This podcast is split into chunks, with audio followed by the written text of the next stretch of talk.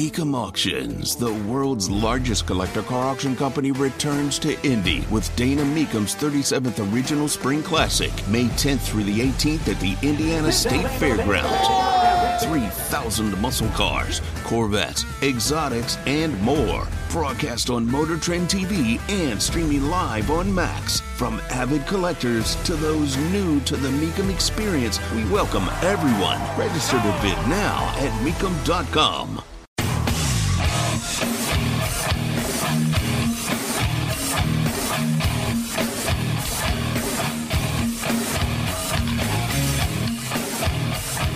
in the hell do you think you're doing? Hey, John Boy. I'm telling you straight, it's my way or the highway. So anybody wants to walk, do it now. Hey, everybody, we're all gonna get laid. And again, it's picked off. It's Darius Leonard. A pick six for the Maniac. Touchdown, I-N-D-Y. Yes, sir. Oh, the Dickens! Double time! John, I have never been better to be on the air with you here in Indianapolis, a place where so many of my dreams have come true. The Ride with JMV on 93.5 and 107.5. The Fan. No, to answer your question in that opener right there, Bill Walton does not say Injuryapolis. All right, not Injuryapolis, Indianapolis is what he said. Welcome in. See, normally today I'd be out at Colts camp ready to fire up, get ready to go, but the uh, inbound weather has screwed stuff up, so I am downtown in studio today. So my bad if you guys were coming out. I, I have not seen yet. I'm assuming I'll have to look. I just came upstairs and I haven't noticed, but uh, it was coming in and. They thought, you know what? Instead of going up there and being out there in that tent during something like this, let's just go ahead and bag it. You guys come back down here, and that's where we are today for the show. Got a busy show for you nonetheless. Ashton Dulin done for the season with an ACL. That reported earlier today. And you know what? Think about it this way. In, in much smaller terms, don't get this twisted as me trying to compare the two. But when you hear me say regarding Anthony Richardson, all hands on deck, that is accurate. That is what is necessary, especially those that have been there before. That is what you need. And you look at Ashton Dulin, and while you are not going to rely upon him to make plays from a wide receiving standpoint, you take something even more away. And now you look to add, certainly for the start of the season, you look to add from that category and then also what Ashton Dulin brought to the table in terms of special teams play. Now you got to find a dual role guy to be able to do that. And that is just a significant pain. And that stinks. You know, the first thing you think about is just how much it stinks for the guy. That's the first thing you think about. But you know, lastly, here, in terms of the Colts, that's just bad news. And as I mention all the time, you just kind of get used to hearing junk like that. And again, I also know this that this goes on throughout the NFL. There's not a team out there that does not have to deal with an injury or even a significant injury. But as I mentioned, you want all hands on deck with this. And that takes one away, and it takes away somebody from this team that is significant in terms of a dual role. And that's not good. That's a bummer right there. That is a bummer. We'll talk that up over the course of the afternoon a little bit more. Mike Chappell's going to join us in the five o'clock hour to discuss that. Uh, we'll get back to the Jonathan Taylor stuff. Into the show yesterday, Chris Hagan was on with me, and he ended up reading you know, the statement for the personal issues. When it states excused absence for a personal issue, I normally stay away from having any ridiculous type of hot take. I think all my reasoning has been sound to this point but I'm not going to go with some hot take. That's that's stuff that I don't normally mess with. Is that? So we shall see how that turns out. Now, moving forward, rest of the way, I, I know that you know, some people had sent me what Adam Schefter had said. You know, basically stating what I had talked about the entirety of the time. The two sides need to come together because these two sides need one another. It is so true. They need one another. You know, at some point, you got to get over some of this bickering. And I don't know if that's more of the Taylor side or if you have the ownership that knows that they have a foothold on this thing, if they're going to stay strong. Clearly, they are.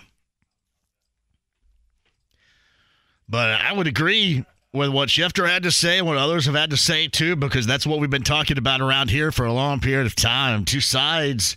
You just wish ultimately that they would come together. But the more and more you hear, the more and more you see, the more and more you believe that in all likelihood that is not going to be the case. Which is unfortunate. Shout out to everybody I saw at camp yesterday, too. Um, a lot of good, a lot of bad. Normal type of camp situation up there you get two teams in a joint practice. Quarterbacks made some plays. Anthony Richardson made some plays, but also didn't. Um, offensive line wise, you we're going to go back to the days when I'm sure we got into the conversations about the quarterback either holding the ball too long or not. It's funny, you have to find that dynamic, don't you? When you're a guy that's able to move. And then people talk about that is such an incredible asset as a quarterback to be able to move and be that threat to move. And logically speaking, those types of guys are going to hold on to the ball longer. Those guys that can, quote, extend the play. Going to see even more from him with that in mind. Now, you know, with, with Luck, it, it was a little bit different. He tried to stay in and he would get flushed, and then he ended up taking incredible hits and a lot of punishment. You know, further down the road, you're going to have to adjust to that. Now, I said the same thing regarding Josh Allen at Buffalo. We actually saw that come to life. It is great being able to extend the play and do things that others cannot offensively when you're the signal caller is a beautiful thing.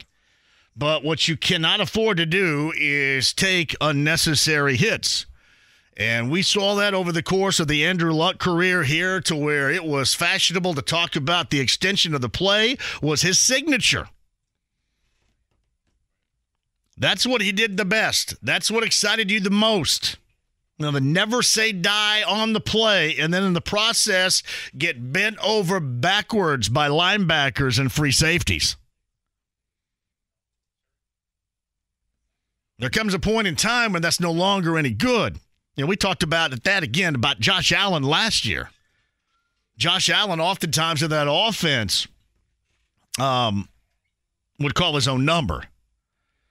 And it was kind of weird. Sometimes he would call his own number. They'd be up like three scores in the fourth quarter, and he's still calling his own number because it works. Man, it's great. Regarding Anthony Richardson, that is going to be a great part of his game. You know, that's the expectation. You know, utilizing that athleticism. At some point, you're going to have to have an incredible balance to it. And certainly be more of a passer to where you can sidestep those hits. Remember back in the day when everybody used to make fun of Marvin Harrison for stepping out of bounds? Remember how many jackasses around here would do that? Even jackasses on the air. Oh, you got to be a man. You got to man up. Yeah, man up. Yeah, you know what? He was like the smartest guy out there. Yeah, you got to man up. Man up for that extra half yard. And then be out of the game and give up the fact that he'd give you a buck 50 each and every game through the air. Yeah, man up. That was always so stupid. You got to minimize that stuff. That's part of being on the field, a part of judging the situation, and that comes with experience. And at some point for Anthony Richardson, again, you're going to get all excited about the way he's going to be able to move around. There's no doubt. You saw bits and pieces of that even yesterday in that combined practice.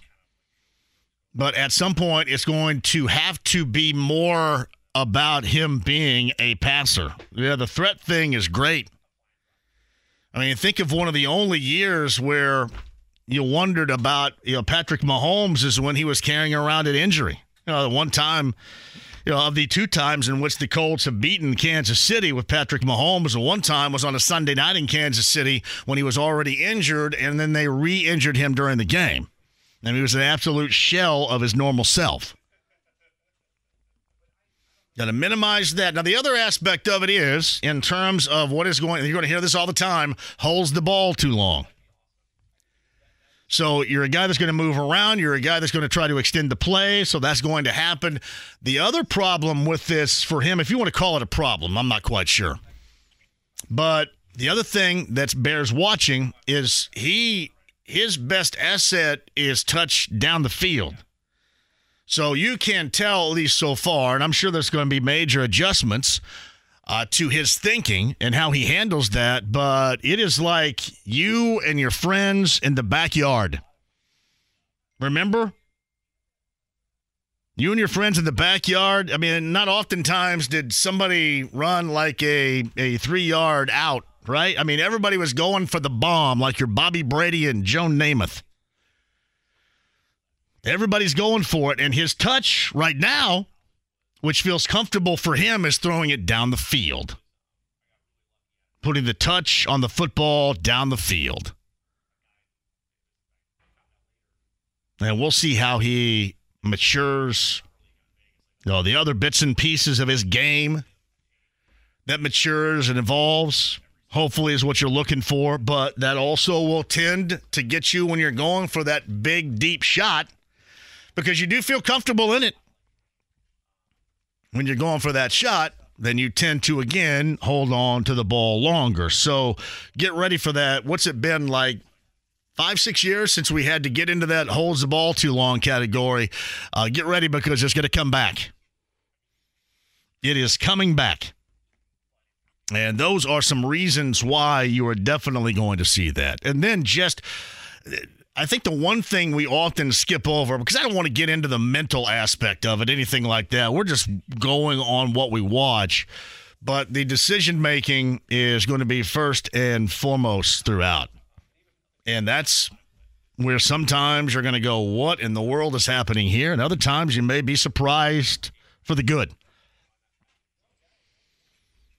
But a lot of things I saw at practice, I think you can whittle down and put it in that particular category. That's what's coming.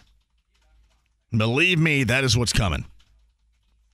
So, Colts wise, if you guys want to talk that up, you certainly can at 239 1070. Email address is jmv at 1075thefan.com. The Pacers 2023 2024 schedule is out.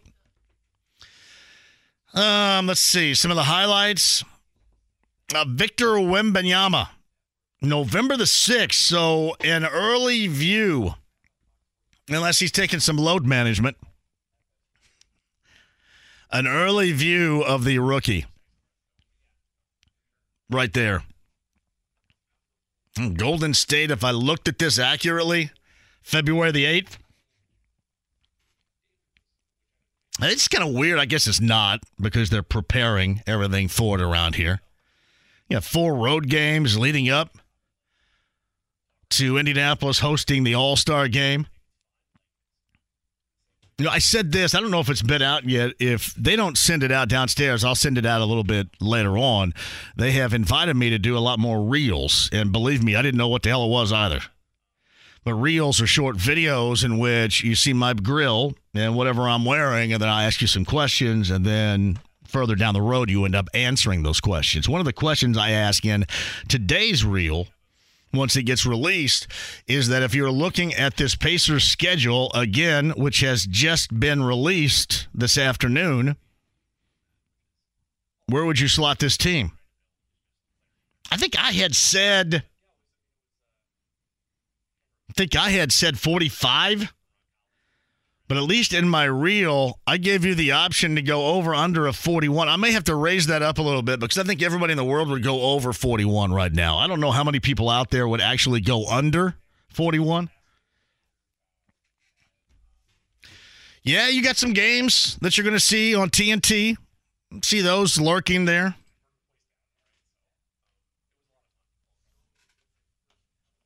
Now, once again, one of those seasons where the, the Pacers are likely in the landscape of the NBA going to have to sneak up on some people. The old one nationally televised game right there on TNT is what you get.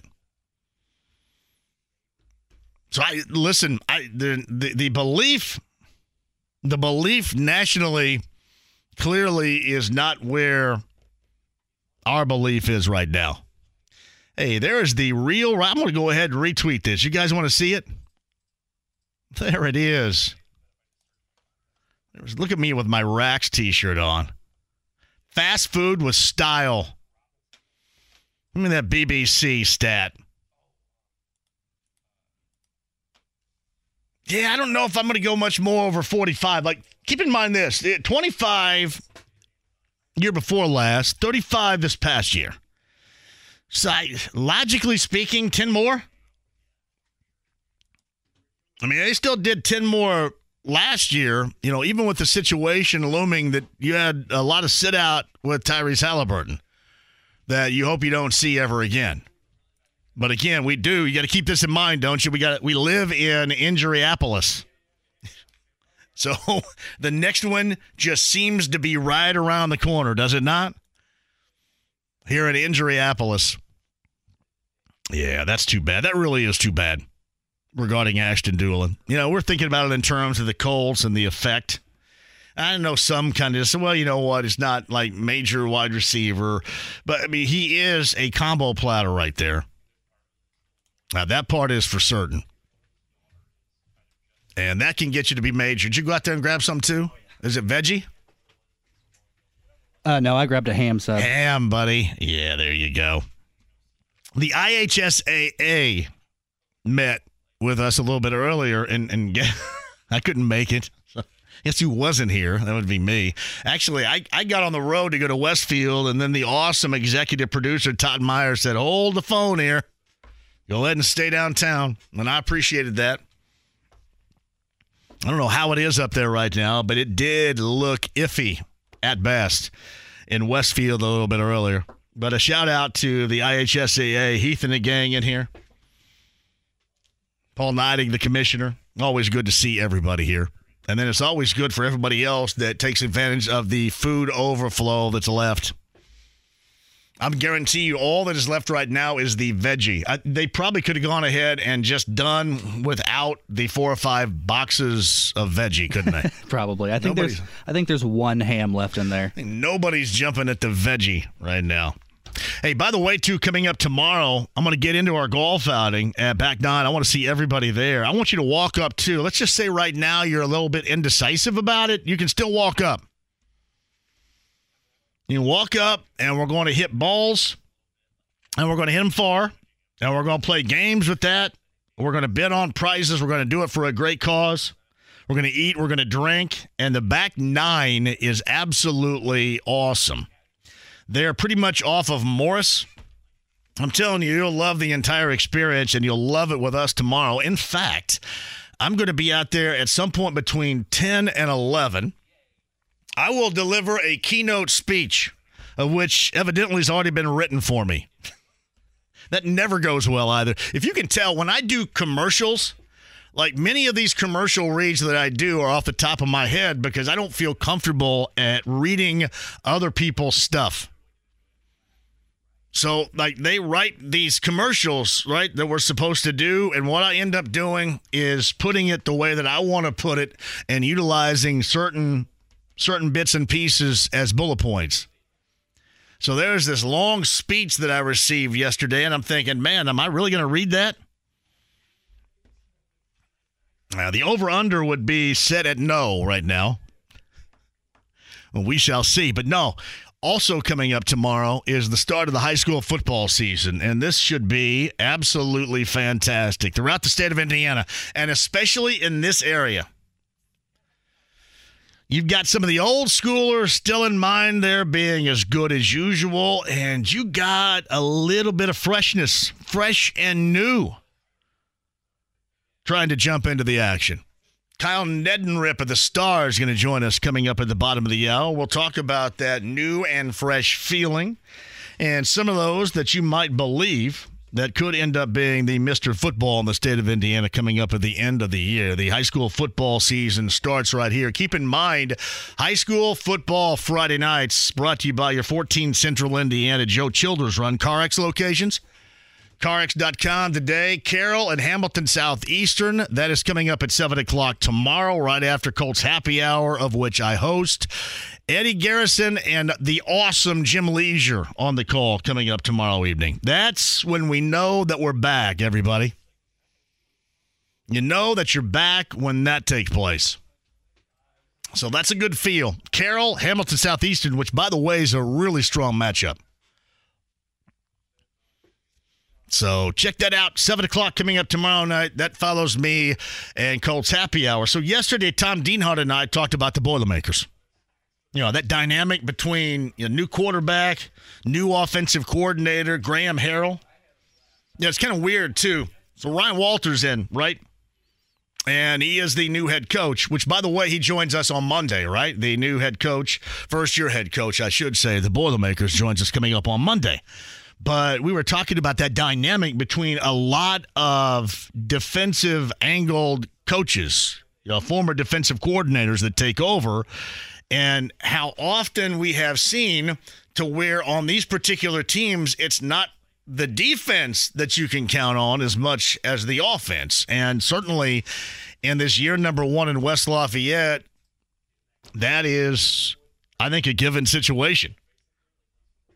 Graham Harrell can make that thing fun. Uh, we want to talk a little IU today, though. We'll talk about the quarterback situation there. Tom Allen. This thing's sneaking up on us. Now, Zach Osterman of the Stars is going to join us. A little IU football conversation here in the four o'clock hour. Friend of the show. And because of a lot of things that have gone down, uh, one of which I think he referenced this morning in the Star regarding maybe a little bit of helper from the IHSAA about getting teams here locally on his schedule. We'll talk about that because I'm not quite sure the IHSAA could do that. He would know better than I would. But I am a huge fan, and he is a really good friend of mine, Eric Moore, the head coach. And you talk about guys getting things done over the years in high school football. Not many not many at all have done and accomplished exactly what Eric has done and accomplished. And you know what? I look at where he is right now compared to where he has been, and I, I do. I, have even, even more admiration for Eric Moore, present day. He just keeps on rolling and keeps on winning. And it's not like that. That was a ready-made situation. I mean, that's a lot of farmland down there. And that was a an incredible transformation. It was. Uh, Eric Moore, the head coach of Center Grove, is going to join me coming up at 4:30. They go on Saturday to Canton, Ohio, to Tom Benson Stadium. I think it's Lakewood out of the Cleveland area. I want to say, nationally speaking, CG is ranked maybe in the mid 20s. I think this Ohio team's ranked around 13th nationally. So we'll see what that has to offer. And Eric's going to join us coming up at 4:30. And Mike Chappell of CBS 4 and Fox 59 is coming up at 5 today. And we'll talk about the injury setback for the Colts and Ashton Dulin and you know exactly where they go. You got to find a combination platter here, right? Wide receiver, special teams player. Uh, you take a hit, and again, you know, no matter what hit you take, it was somebody that you felt probably would get thrown to by the rookie inexperienced quarterback. You just you don't want to see that. Much much lower much lower than I would put obviously the importance of Jonathan Taylor. Don't get me wrong. I'm not trying to mix this up at all. But you just need everybody. And if you watched that yesterday, you can kind of tell they, they need everybody here. They need everybody. They need some good fortune. I can't tell you the last time this team has dealt with any consistent level of good fortune. You're going to need a lot to be, let's just say, for example, much more improved record wise than even what we saw a year ago. A lot. Talk about that. Uh, Jonathan Taylor Now, some other things, probably defensively with Mike, and whether or not yesterday he felt that the the offensive line was much maligned after yesterday's practice with the Bears because of the offensive line or because of the play of the quarterback, the inexperience of the quarterback. Get Mike's thoughts on that coming up in the 5 o'clock hour. The Harrah's Hoosier Park race of the day coming straight at you, too. 50 50 betting and dining from Harrah's Hoosier Park Racing and Casino. That is in Anderson, the Jim Irsay Collection Band. September the 8th, Lucas Oil Stadium. Another pair of tickets for you, and the Hoosier Hardwood Festival coming as well. And uh, we'll get you a chance to check out some major wood. The Hoosier Hardwood Festival here in central Indiana. Your chance to win those tickets coming up a little bit later on. Inside the lounge via YouTube Live. Shout out to everybody watching there, too. Hopefully, the weather, I could not tell in this building, I can't tell what the hell's going on out there. But I'm assuming wherever you are in central Indiana, you probably were affected by this line of storms that trudged through the area. Hopefully, everything is okay where you are. Certainly. All right. Quick break, and we shall return. I don't know how that's going to affect. I have not seen an announcement. Have you seen James an announcement from the Colts? I, mean, I haven't seen anything about them moving. I practice. haven't either. I haven't either. So maybe this is going to give them enough time to get out there and to uh, get their big time Conair hair dryers out, right, and just dry the field like that. You guys, anybody still use a hair dryer? Anybody out there grow up and had a mom that had like 19 hair dryers? I mean, all of them too.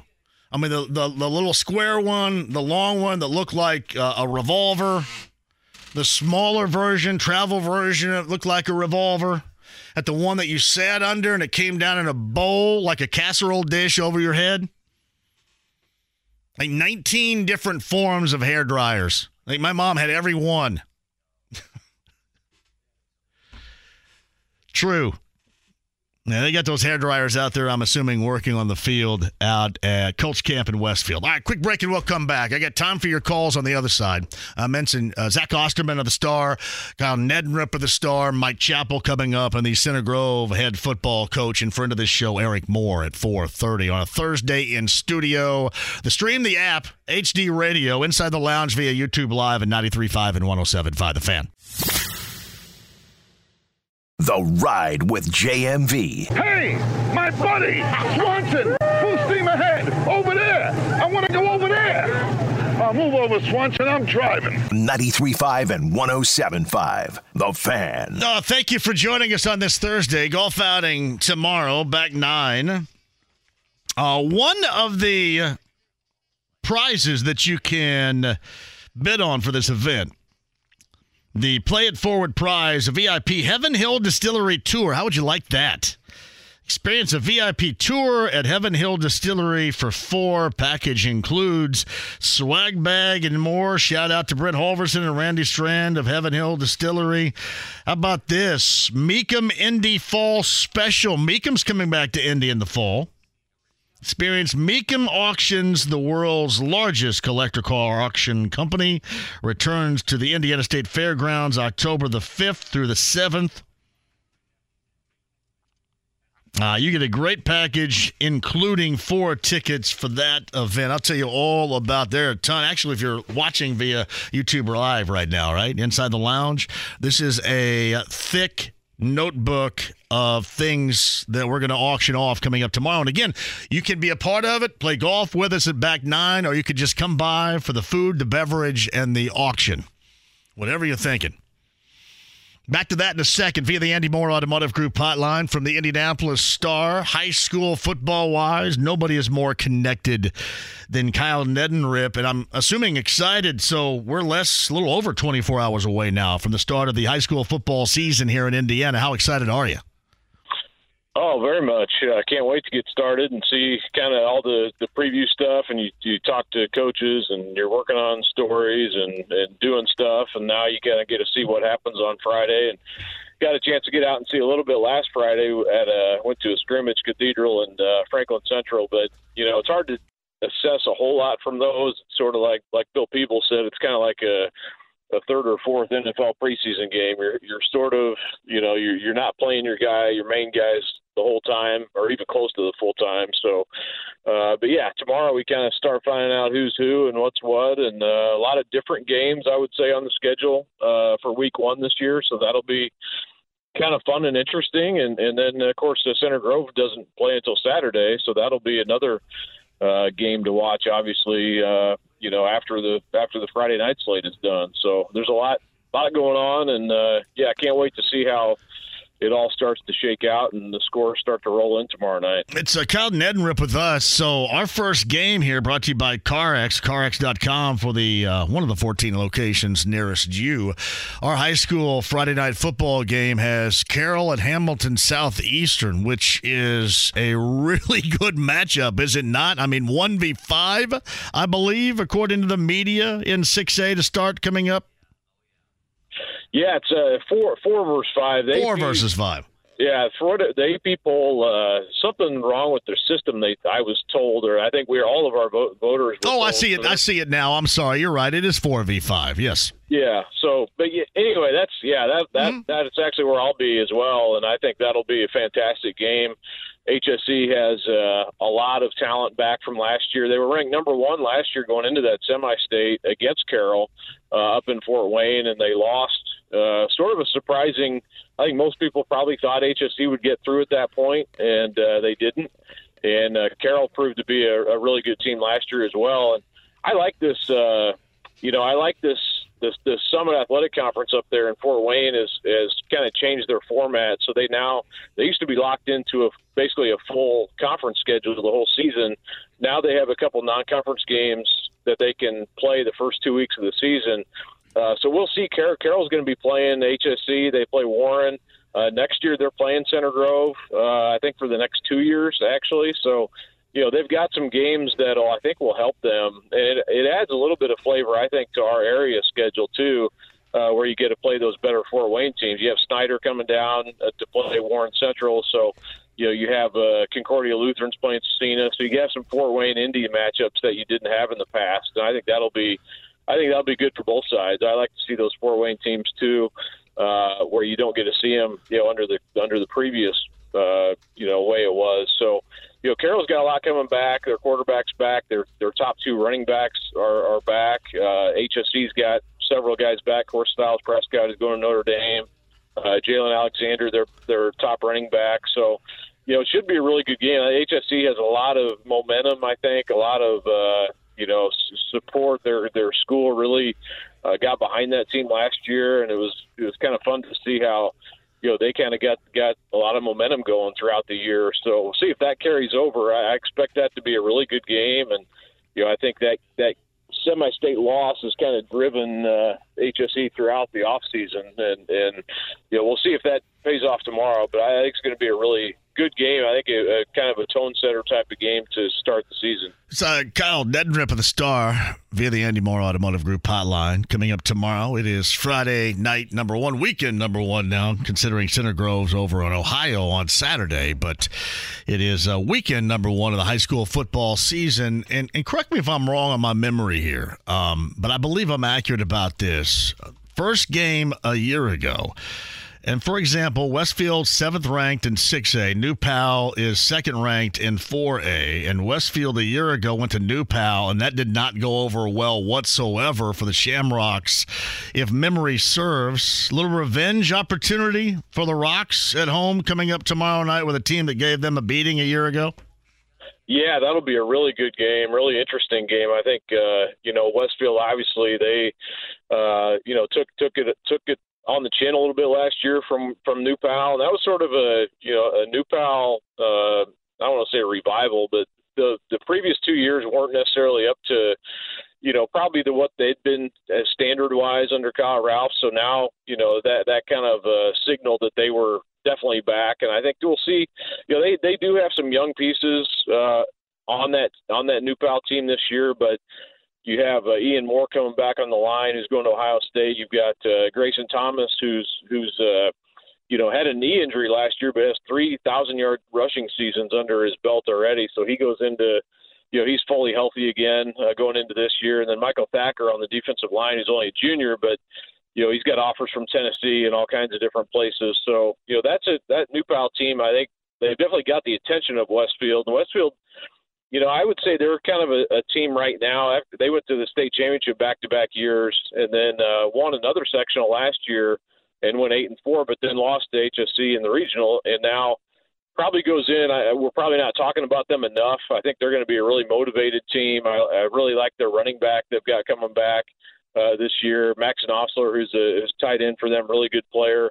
Um, so I think that's a game I'm really curious to see. If I could be another place, I'd love to see that game because I think it's going to be a really uh, a good battle. Um, you know, New Pal always, you know, you can't really say they surprise you anymore based on what they've done over the years with Kyle Ralph, but you know these games against six A teams, you kind of expect. You know they just don't have the numbers of, of a of a A team, but I've seen seen them enough times to know you know what they're capable of doing, and you know they always seem to maximize every square ounce of talent that they have, and, and uh, you know we can't say enough about the the tradition they have going there. So you never count them out. I, I don't know if depth will you know factor in against them.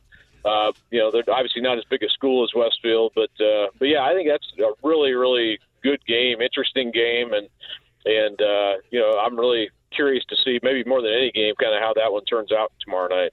Uh, Kyle Neddenriep, who's with us. Uh, obviously, you look at 6A, and you know at the start of the season, Center Grove, Ben Davis, Cathedral. We mentioned Southeastern, uh, Carroll, Warren, Westfield, Carmel, Brownsburg, Fishers. The list goes on and on, and that's an, an incredibly tough core right there of talented teams. But outside of 6A, where do you see commonly the the most teams as far as a core of talent is it uh, is it five A? Is it four A? Maybe even below. Where, where, do you find really a lot of talent, and maybe even Kyle in this case, a lot of even talent as we start the season?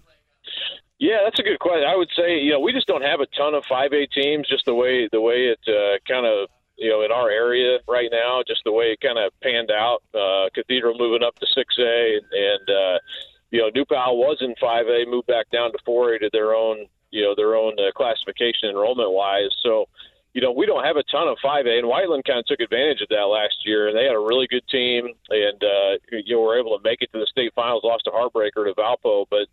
Yeah, I would I would kind of look down. I think 3A this year, you know, and I looked at that at that and did the previews. I still think Chatard is probably their, you know, they're the defending champ. They're the they're the team to beat. Uh, but there's a lot of really good. There's a lot of teams that have a lot coming back in 3A. And, and Danville was a team. I, I'm pretty high on Danville this year.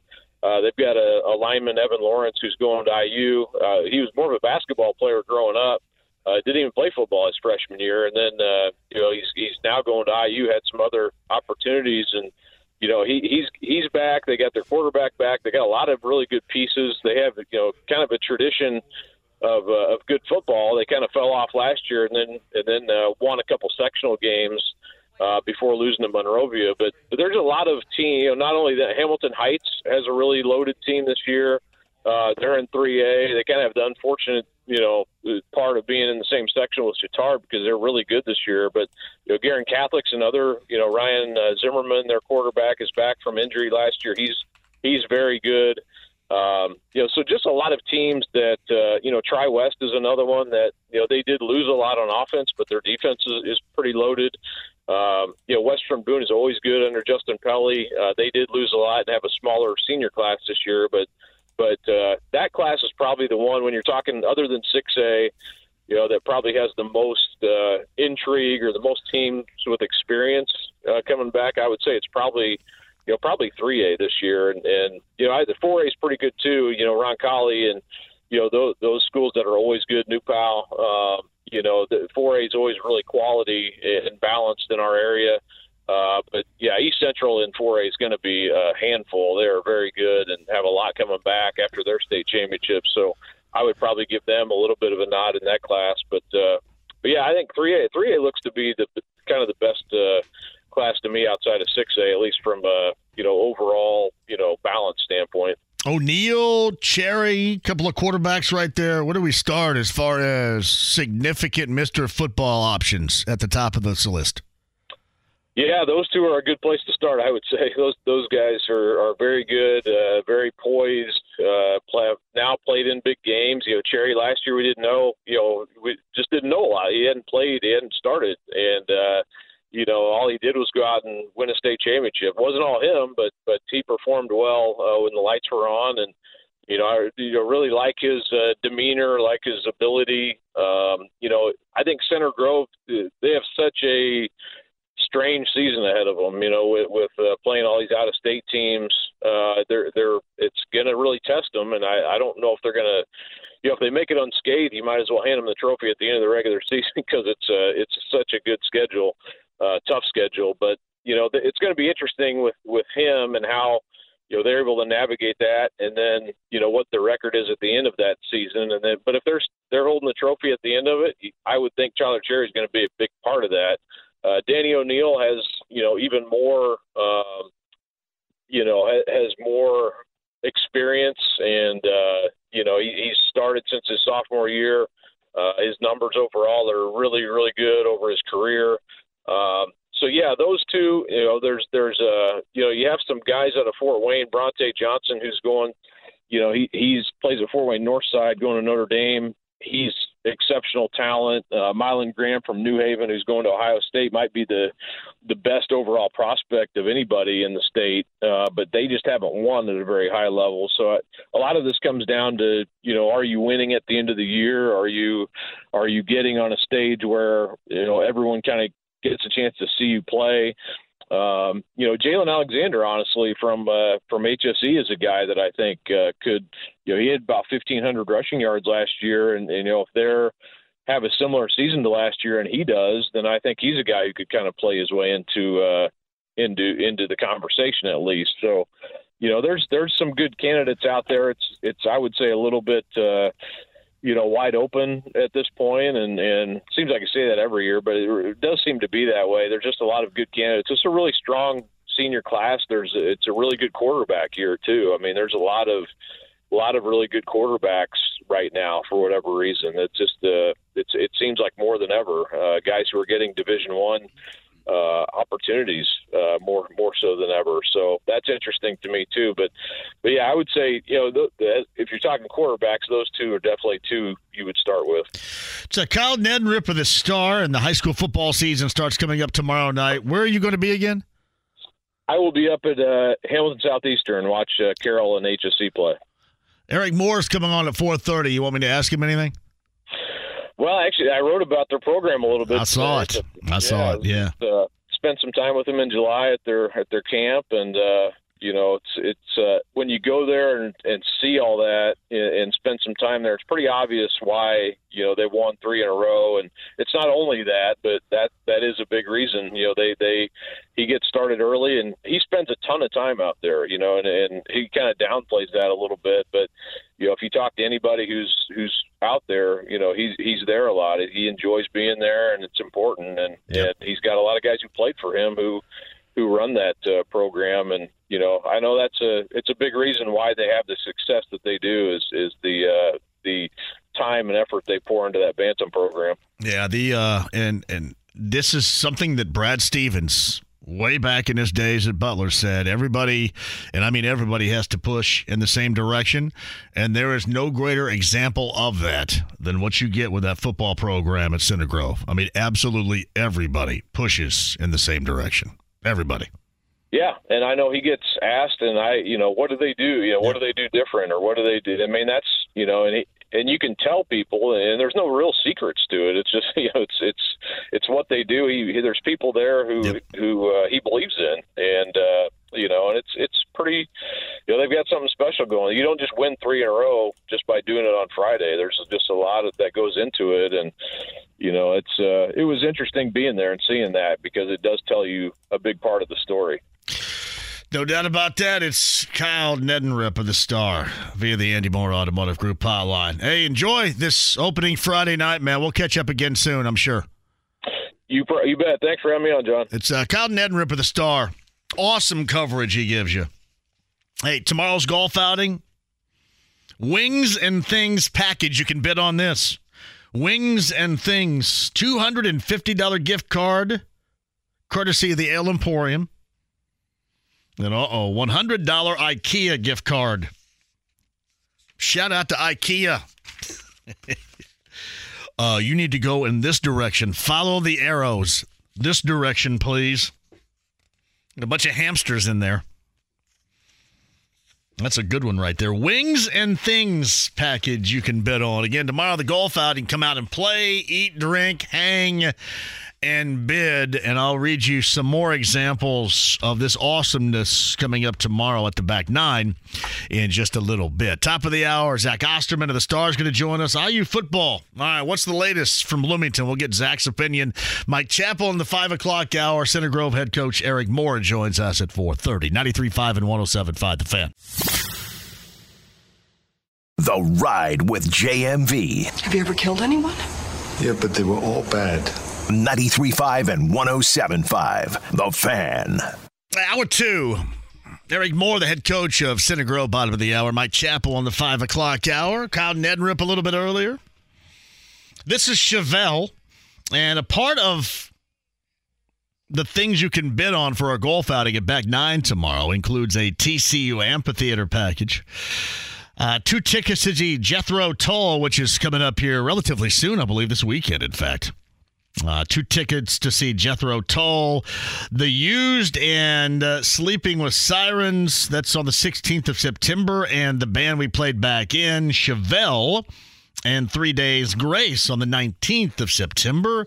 That at TCU Amphitheater. That's a package in which you can bet on coming up tomorrow at the Back Nine Fan Golf Outing. Hope to see you there. Meantime, Andy Moore Automotive Group Hotline from the Indianapolis Star. We're getting closer and closer to the start of the college football season. Raring to go, he is, I'm sure. Zach Osterman of the Star is with us via the Andy Moore Automotive Group Hotline. I'm going to ask you the dreaded IU football question, as I always do to start the season. Are you ready?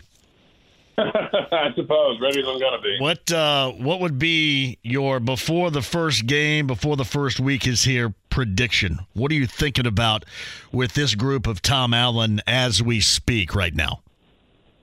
I think um, you know, provided that the maybe if, if, if I'm if people want a, a an optimistic tone, I'll give them a cautiously optimistic one, which is if the Vegas over under still three and a half wins, which I think is what I saw kind of going back. I haven't looked in a while, but what I saw going back in the spring and summer, I would probably, I think I would confidently take the over there. Now I can't like how far over. I'm I'm still not sure. I do think this team is better in some key areas. Um, I think it's better on the offensive line. I think it's it's noticeably at least bigger and more athletic on the defensive line. Of course, that usually translates to better. Um, there are some obvious holes that you know still give me pause, not least quarterback, but I'd also say secondary, which has been such a staple of Tom Allen's best defenses, good, experienced secondaries. This one is is a, a real question mark, kind of as a whole group right now. Um, there's questions about a lot of different skill players, certainly outside the running back room. But I, I do, I would say this team has looked better to me and maybe a little bit more complete to me in what we've been able to see at fall camp uh, so far than what I expected. I'm still not, you know, in a place where I'm going to say, oh yeah, get your bags packed for a, you know, a bowl game in December. It's uh, Zach Osterman, the star, with us via the Andy Moore Automotive Group hotline. I'll get to the quarterback situation and your thoughts in just a second. But you know, you were talking about the skill position players, and even before I get to that, what, in your opinion, has the looks of this offensive line, which has just long-standing been a significant issue for any really IU team offensively? What um, what, what gives you pause to think that things could definitely be better with that group this year? Well, I, I'd say a couple of things. First of all, I don't mean to sound flippant with this. I, I, I don't think it could be a heck of a lot worse. There's no doubt about that. There's the no doubt. And, and like, I said, I'm, I'm not. I'm not trying to. I'm not trying. That's not a one-liner. I just when you kind of consider obviously results, but even just looking at basically sort of matching personnel to what Indiana's been trying to do offensively, it just doesn't feel like that has jived really at all over the last two years. Um, we could even go back to that 2020 season, and I could point out maybe some flaws. Although obviously that was the COVID year, and there was a lot that was weird about game prep and things like that. Um, I do think Bob Bostad makes a big difference. Obviously, he's got NFL pedigree, and he also had a ton of success at Wisconsin. I think it's fascinating that he's, you know, I think it's obviously the, the big, maybe the headline on his resume was he's the offensive line coach at Wisconsin, and yet he spent some time as inside linebackers coach at Wisconsin and seemed to excel there as well. That just sort of tells me that he's a good coach, essentially, that he's just somebody who connects with players and gets the best out of players regardless of where they are. Um, and the other thing that I'm curious about, and, and you know, listen, time will tell on this. Indiana had some success going to still running out of the air raid, still running spread tempo, but running some shotgun based option concepts with Dexter Williams last season, obviously before Dexter Williams got hurt. Now, Dexter Williams will not be the starting quarterback week one. We don't know exactly when in the season he'll be cleared. But I do think in either Brendan Sorsby or Tayven Jackson, Indiana still has a quarterback athletic enough to keep some of that stuff if it wants to. And I think it probably does want to when you look at those skill positions and you realize running back is the most proven and productive room Indiana's got right now. Maybe the season, maybe it doesn't end that way. You know, maybe maybe it's not that way by the end of this season. But right now, when you look at Josh Henderson, obviously Jaylin Lucas, Christian Turner, even some guys behind them like Trent Howland, that is probably the skill position room that you feel most confident about in terms of what guys have proven they can do at the college level. So I think you need to find ways to make the most of that group as well. And if you can do that effectively, you know, runs again some of that option stuff, maybe even some two back stuff. That does take some pressure off your offensive line. That does let your offensive line get around a little bit, move in space a little bit, and and not you know just sort of have to stand there and, and just just hold back the tide. If you understand what I'm saying. So if they can do it well, I think that they can block it you know well enough. And I'm not talking. You know, I know people are going to say, well, it's Ohio State week one. How do you think that'll go? Listen, they only play Ohio State once, and and, and you know I, I've heard people who said, you know, you think Indiana's worried about you know losing big to Ohio State could that hurt their confidence? It's like you only play Ohio State one time, you only play Michigan one time. I'm often reminded of, uh, I'm sure you know Mark Deal as well, a story Mark Deal loves to tell about how Indiana lost by 41 points at home to Ohio State the year that they won the Holiday Bowl. So the point is, there have been plenty of seasons where Indiana took its lumps against good Big Ten teams and still found a way to be successful overall. I think it's going to be a question of whether that offense can be up and humming by the time you play a Louisville, a Maryland, a Rutgers, those kinds of games. Uh, Zach Osterman, the star, covers the Hoosier programs down in Bloomington. He's with us via the Andy Moore Automotive Group hotline. Jaylin Lucas, you brought up. What's a reasonable set of expectations production wise for the the IU skill position whiz, obviously, that probably can do a lot of things, and I'm assuming probably will get the opportunity to do a lot of things? That's an question because, you know, I mean, he's talked about the guys that he studied in the offseason. You mentioned Tavon Austin, uh, DeAnthony Thomas, Deuce Vaughn, who, who was just at Kansas State. Um, at the same time, I think Tom Allen rightly has said, and of course he's not going to share this, but he's essentially got kind of a pitch count in his mind with Jaylin Lucas in the sense that even if you, you know, even if you could be guaranteed he stays healthy, if you use Jaylin to Lucas too much within a game, you lose the explosiveness. You know, if you're if he's touching the ball too often, you're wearing him down. He loses that that first step, that acceleration, that burst away from players. Now, I'm not saying Indiana's only going to give him the ball 12 times a game, but if you want him to return kicks and you want him to return punts and you're going to have him out at wide receiver some, then you need to be careful that you know you don't let those snaps kind of add up without thinking about it because there can be some games where you have their have him back there returning kicks, but he doesn't return a single kick because the, the the other team just kicks away from him every time. Or you can have him back there returning punts, but he doesn't return a single punt because I don't know the other side's got a good punter, maybe they got a bad punter and it only goes 35 yards every time, and he, he fair catches everything. Um, I think what would be interesting, I mean, number one, I think if you're Indiana, you can you, you can't in this day and age expect kickoff returns for touchdowns just because so often guys don't get the opportunity to. But I think you can expect the same explosiveness in the kick return game, maybe a little bit of in the punt return game, though obviously that's a slightly different skill set that I think Jaylin Lucas is still learning. I think what what else you probably can expect is a little bit more diversity in you know if, if you look at his his stats last season obviously he had some really good numbers running the football. He had some really good moments. You know, I mean, he, he had.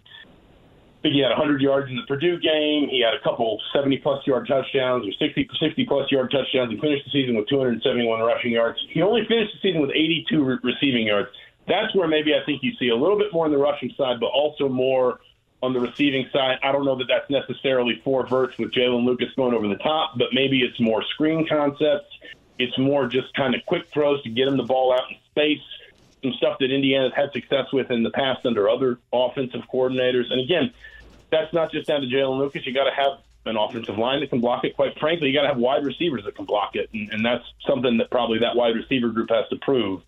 But I do think maybe it's it's you know kind of a baseline of a lot of the stuff we saw last year, adding in not a thousand yards receiving, but enough from an impact perspective receiving to make him an even more well-rounded threat. As long as you can keep him healthy, and as long as you can kind of keep that that explosiveness, which is where it goes back to what Tom Allen talked about at Big Ten Media Day, having that sort of touch count in his mind to make sure you're not overusing him and wearing him down. All right, Zach, get to the quarterback question. In your opinion, who is uh, who going to be the starter? Who deserves to have that that position right now? And give me some differences uh, between the two front runners that you have witnessed so far, and, and certainly talked to Tom Allen about to this point. Yeah, I, I will take the uh, the cop out answer. And oh no! Oh what, no! Don't what, do that. In what we've seen, I don't know that I can separate them fully yet, and it, obviously that also it goes without saying. There's a lot we don't see, and there's, you know, again, like for will, example, will he play two? I don't think no. He's never really he's never really shown an interest in playing two. The only time he really did that was just to give Michael Penix kind of some bits and pieces his true freshman year, obviously before his his first ACL tear he's never Tom Allen has you know had I mean let's be honest about it you know probably four or five true quarterback battles in seven seasons at Indiana and he's never gone with a true rotation a true sort of like it's this guy this series it's that guy that series he's always wanted there to be one guy I think there's some questions that the staff won't answer around things like for example how much do you need this quarterback to be good design in designed quarterback running situations whether it's you know, tuck and draw, or it is some kind of option concept like we saw Indiana move toward with Dexter Williams last season. I think that if you talk about differences between the two, I think there are moments where Brendan Sorsby looks a little bit better in the pocket. I think there are definitely moments where Tayven Jackson looks better on the run. I think you're also, and this is not a knock to Sorsby because I think he's athletic enough, for example, to move around. I mean, like last season, just to, to use last season as a comparison, Connor Bazelak just was not comfortable running the football consistently. He'd do it every once in a while. He'd tuck, you know, when, when Indiana would run, you know, read concepts or option concepts, he'd tuck the ball every once in a while, but nearly always he left that ball in his running back's hands. I think both of these guys are athletic enough that they're not going to be afraid to pull it if they see the opportunity, get around the end, and you know chug downfield, at least to the level of like a Peyton Ramsey, who was a very underrated running quarterback, you know, dual threat kind of quarterback. Um, but I do think Jackson is probably more athletic in that regard. The one question I have about any quarterback who has to do that kind of stuff is how good are they at protecting themselves? Because if you looked at Michael Penix, he was outstanding in the open field. You know, if, if you just had Michael Penix get around the corner and take off, he could cover ground fast. But Peyton Ramsey was probably better at protecting himself when hits came and understanding how to sort of, you know, how to dissipate contact, how to maybe not take the brunt of the hit and therefore be able to take more of them across the course of the game. And we're not going to know that. Number one, we're not going to know if Indiana's going to need that at their quarterback, though I suspect they might, at least in some games. Number two, we're not going to know that until games come because obviously Indiana's not going to be live tackling quarterbacks in, in practice. Basically, nobody does that. Um, so, I mean, I guess part of what might wind up, at least in my mind, deciding this quarterback race is as much what Indiana needs out of that player as it is sort of, you know, which one is the better this or which one is the better that. Right. It, it might wind up being one where there's a little bit of conversation about ceiling and does, you know, does this player have a, a brighter long term future? But there might also be a, a, a real conversation about, well, this is what we think. We think that the offense as a whole can be more successful because of these skills this player has as opposed to that one. I guess if you want to use like sort of the video game terminology, if, if they were if they're both given an overall rating, I don't know that there'd be much difference, but I do think there would be enough difference in their skills and their traits that you might be picking one or the other based on what you feel like the offense gets out of that person's well, quarterback. And I, I was going to ask you this because th- that's a great point that you make, and, and one that I was I was going to ask you, and I, I will now. Who do you think complements the skill position players? For example, you mentioned the running backs, but those at wide receiver. Who complements you think that group and you know can get the most out of it from the quarterback position as we sit here and talk right now? Anybody stand out? Because I, I know this. Tom Allen had mentioned Sorsby has more of a ball placement accuracy, and then Tayven is is certainly better and elusive out of the pocket and making plays with his legs. What is better for this offense, especially at skill position, with the quarterback in mind? I think, I mean, I'll always say that a place like Indiana is probably better with a, a guy that can hurt you with your legs. I mean, it's the old sort of you know coaching adage of if it's 11 v 10 because your quarterback can't run, then you're at a you're already down in numbers. But if your quarterback can run, then technically it's 11 v 11 at every snap. The other part of this, and I keep coming back to this, and of course Indiana's not going to open up its game plan and just tell us everything it's going to do but I am very curious about how much the quarterback is going to be involved in the run game this year, based on, in particular, so some of what we saw in the spring. Though spring ball can be vanilla, it can be experimenting. Sometimes there can be a lot of just sort of insulation. But even going back to what we saw Indiana moving toward with Dexter Williams last year, because I know when people see air raid, you know, labeled, slapped onto an offense – they think, oh, that offense won't run the football. That's that's throwing the ball 60 times a game. It's Mike Leach. It's it's all over the place. There are plenty of coaches that run the ball really effectively out of the air raid. And if you talk to Walt Bell, who's Indiana's offensive coordinator, he'll tell you the air raid can be great to run the football out of because it's easier to block fewer numbers between the tackles. If, if you've got to block six on six, that's easier than blocking seven on seven or certainly eight on eight. And if the quarterback is going to be more involved in the run game, and again, we haven't seen quarterbacks go live, we haven't seen them get hit, so I don't want to sit here and say, oh, this guy's definitely better in the open field. I do feel like you know, Tayven Jackson has looked a little bit more comfortable in those kinds of situations. Again, it's kind of hard too because you can get situations too where they bring the referees in, they say we're not going to hit the quarterbacks and the referees blow the whistle really quickly when it's like, oh, you know, maybe he could have broken that tackle, maybe he could have gotten away, that sort of thing. But I do feel like if if that is going to be if there's going to be some design quarterback run, some design quarterback sort of participation in the run game, whether it's a you know a two man game or even a three man game, because you want to get those running backs on the field, I suspect.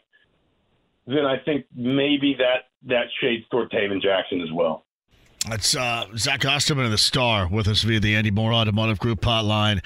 He covers IU sports. He's got us on the inside here of the football program. I know this is, I'm sure, commonly asked as well. Um, how warm is the seat? Hot is the seat? Blazing is the seat of Tom Allen with that football program going into this year? You know, I, I would say a couple things. Um, first of all, and, and I don't have the number right in front of me, people always want to ask about the buyout number, and and what I as as time has gone on, and I guess my own thinking about these things has developed because Lord knows, whenever you pull up a new coach's contract, you look at their salary, their bonuses, their buyout, all that kind of stuff.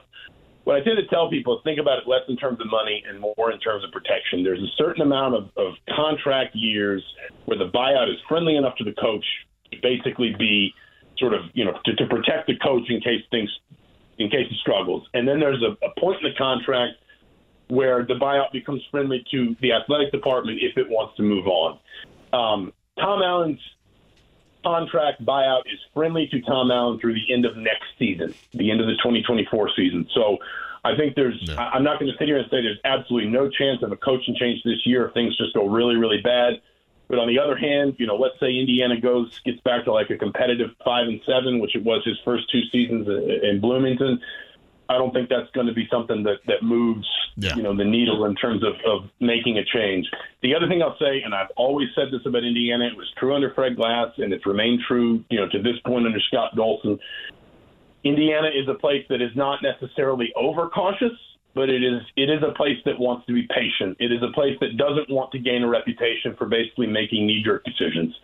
Um, and I can, I mean, as somebody who grew up in Atlanta, I can find you a conference full of schools that make knee jerk decisions all the time. Indiana doesn't um, doesn't want to be that kind of athletic department very often. So I would my read right now would be, and I've not asked anybody, and you know I don't think anybody could give me an answer anyway because you never know what's going to happen. I don't think Tom Allen's in enormous jeopardy this year. What I would say is, for better or worse, and this is true of any program, but certainly any, you know, let's call it big program, revenue generating program, basically football, men's basketball at the right schools, women's basketball, you know, even a baseball, something like that. Um, there can come a point where basically you're sort of playing for your fan base's trust. And if you lose it, or coaching, I guess, for your fan base's trust, and if you lose it, you may not really get the opportunity to get it back. And I suspect that might be a little bit more where Tom Allen is, insofar as if he if this program can't show sort of a, a tangible return, and I don't know what that looks like. Is it six and six in a bowl game? Is it winning a bowl game? Is it a winning season? You know, is it five and seven, but they go five and seven and they beat Purdue and they beat, I, I'm just making this up, but like they beat Michigan at Michigan, something like that, something you can sort of hang your hat on a little bit. I don't know. Um, I do suspect that if, if if Indiana can't put together that kind of season, then you might be in a situation where people start to switch off in a way that you can't turn them back on again. And that's, you know, that's that's not necessarily um, the moment that a change happens, but it's, it's probably when it starts to feel like the, the clouds are building. If you understand what I'm uh, saying. is, is is there any juice around their their ticket sales, at least from what we've seen so far, or what you've seen so far to start the season? You know, to be honest, uh, I'm not. I'm just going to tell you the the Lord's truth here. I feel like people like me used to write season ticket sales mm-hmm. stories, and now, forgive me, those are my dogs. I'm not sure what's going on downstairs. um, and now they write. Uh, now, now we write NIL stories. Sure. So I, I'll be honest, I have not. Well, and, and, okay, let's one final question regarding that too. In, in, terms of NIL, and you can mention this for both programs we most talk about here, and that's obviously the men's basketball program and the football program. How has IU's department grown with that in mind? It's actually been very strong. Um, basketball has been good. I would say, you know, pretty much, pretty much from the jump as you'd expect. Um, football undeniably lagged behind. I mean, I mean, in a, a pretty meaningful way. Um, but per my understanding, and listen, you know, Indiana has Indiana's partner collectives are Hoosiers for Good and Hoosiers Connect, and those are um, two collectives that that have made a real point not to be sort of too centered on one sport. You go to some other schools in the Big Ten. Penn State's had, at least from my impression with this, Penn State's had a ton of trouble with this. Um, basically, almost like bickering within the department because there's a feeling that certain certain sports aren't prioritized enough, certain sports aren't given enough resource, all those kinds of things. Um, but I will say within about the last 12 months, there has been a big push in that direction. And Tom Allen has not been afraid of saying that Indiana's in a better position than it used to be, that he thinks that, you know, it, he, he wants to continue to see it move, obviously, as any coach would, in a, in a positive direction. Tom Allen's even come as far out as saying he thinks that not only is revenue sharing kind of where college athletics is going, but that he'd like to just go ahead and get there. Um, he'd like to be able to see, he thinks that athletics departments should be able to put money – directly into name, image, and likeness, not just sort of have these these relationships with collectives, and the collectives are the ones that facilitate, you know, deals and things like that. But the, you know, the the the, the department can be much more directly involved in that stuff. Um, so Indiana has gotten. I mean, I don't want to say Indiana's been at the cutting edge, but my impression is Indiana as a whole has been in a healthy position basically since the beginning of this. I think football has had to catch up, but I do think football's made up some ground. And again, that's another situation where, you know, and, and this is just becoming, and I don't think this will be a, a permanent state of affairs. I, I, I also think that we're probably moving towards some sort of revenue sharing model in college athletics eventually. But NIL has kind of become one of those things too, where if you don't give your coach the support that they need, then the next, you know, and, and then that coach ultimately winds up failing to the point that you've got to make a change. The next coach is either going to need some real assurances or they're going to say, I'm not so sure this is the right place for me because you don't have those kinds of resources. So I think Indiana's got to keep moving in that direction. I think they want to keep moving in that direction. And it's just a question of kind of, you know, how the landscape changes and what you're able to do and, and just sort of, you know, essentially – I mean, for lack of a better term, just you know what resources you can you can provide. So Zach Osterman of the Star covers IU athletics. Little insight right there regarding NIL and that department down in Bloomington. As uh, we approach the start of the football campaign for Tom Allen and company, he's with us via the Andy Moore Automotive Group hotline. Hey, we shall stay in touch and see what goes down. Get those dogs under control down there. They, you find out what was going on? Was there a prowler? Somebody sneaking in your house? No, there was just a, an Amazon delivery. So always excited. Never a dull moment. That dude loved that. My man, I appreciate it. Thanks for coming on. Absolutely. Thanks for having me. So Zach Osterman of the Star of the Andy Moore Automotive Group Hotline. It is at back nine tomorrow. It is our fan golf outing. One of the biddable prizes here would be a Weber anniversary kettle grill from our friend Pat Sullivan, who's going to join us tomorrow there. Sullivan Hardware and Garden. The value in excess of $400, a Weber anniversary kettle grill. Just one of the things you can bid on for a great cause. Tomorrow at our fan golf outing, back nine, we're going to get underway around 11 a.m. We want to see if you've already signed up. We're going to see you. If you haven't, do so right now or just walk up and join us. Eat, drink, hit some golf balls, have some fun with us, bid on great prizes. All coming up tomorrow at our fan golf outing. Quick break. We'll come back. Mike Chappell, top of the five o'clock hour. Ashton Dulin, done for the season with an ACL situation. We'll go over that and what's next with Mike. And on the other side, he has been incredible, has he not, at Center Grove? And he now embarks on yet another season with a lot of unfamiliar foals on this particular schedule for our good friend Eric Moore of Center Grove. And I mean unfamiliar foes.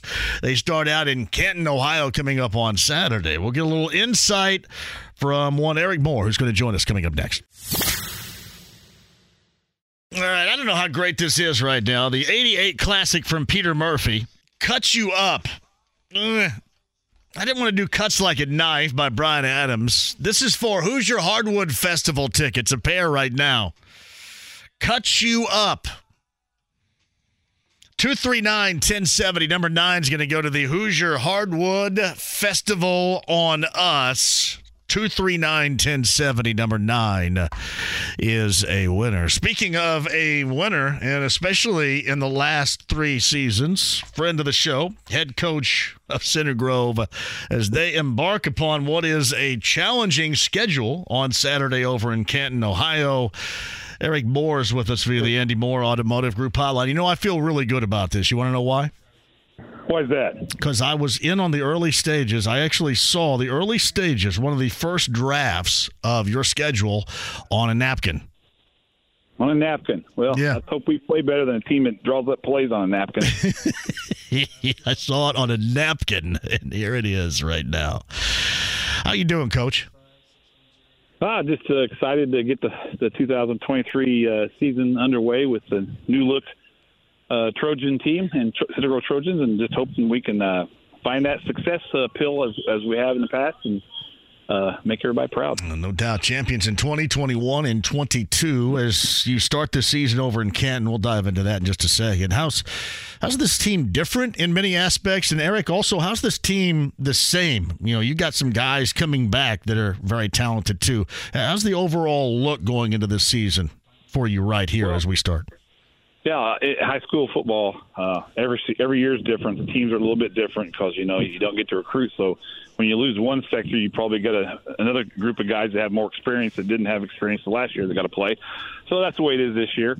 Uh, we have a very talented quarterback. Uh, five running five running backs we're probably going to use. None of them are, you know, the you know the best of the state, but they're really good five, and I think they're going to be really interchangeable. And people won't know what we're doing because one comes in, one comes out.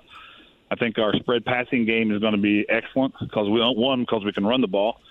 Uh, I think our offensive line has come a, a long a lot a long way better than we thought going into the year was going to be. I, I, I feel a lot better about it. And then we switch over to defense. You know, we had some great losses over there, and we had some injuries in the off season that have just been just terrible for us.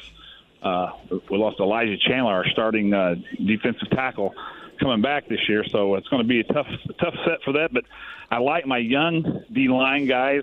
They remind me of our 2020 team, lean and long, and can run really fast. And Yeah. just hope if we can get them, you know, continue to get them stronger, they'll get faster, and we'll be able to pressure the pass. First time ever, I have two senior linebackers who have started, you know, uh, multiple starts. You know, uh, Caden McConnell has come back for his second year, great state runner-up wrestler, and uh, Owen Bright is a three-year starter. He's been in on all the all the candy, so yeah. he's got a lot of experience and toughness, and uh, uh, and, and just a great athlete. So excited about that. And our secondary our kids that. Uh, uh, Connor Cannon played a little bit last year, and Matt Soderdahl started last year. Uh, Brody Boswell is coming back as a, as a sub. He'll be starting this year, and uh, you know Ben Tapak fighting it out on the other side. So this should be a fun group to watch. Uh, move around a little bit, and uh, we can't. We're not going to be big enough to stand stand around and, and plug up holes. We're going to have to move and have a lot of different concepts, and we do right now, and probably got more in than we've ever had uh, this early because we have to with the team we're going to play. So Eric Moore, the head coach of Center Grove, going for a fourth straight. Again, that starts coming up on Saturday over in Canton, Ohio. We'll get into that team and that matchup in a second. You know, I was talking a little bit earlier, Kyle Neddenriep of the Star, and, and I always uh, I've so, I've told you this before. I mean, it, it, it's always amazing to see everybody within your program and really within that area at CG all pushing in the same direction in terms of football, and that's what you have to have to be so incredibly successful as you and and your program and your teams have been.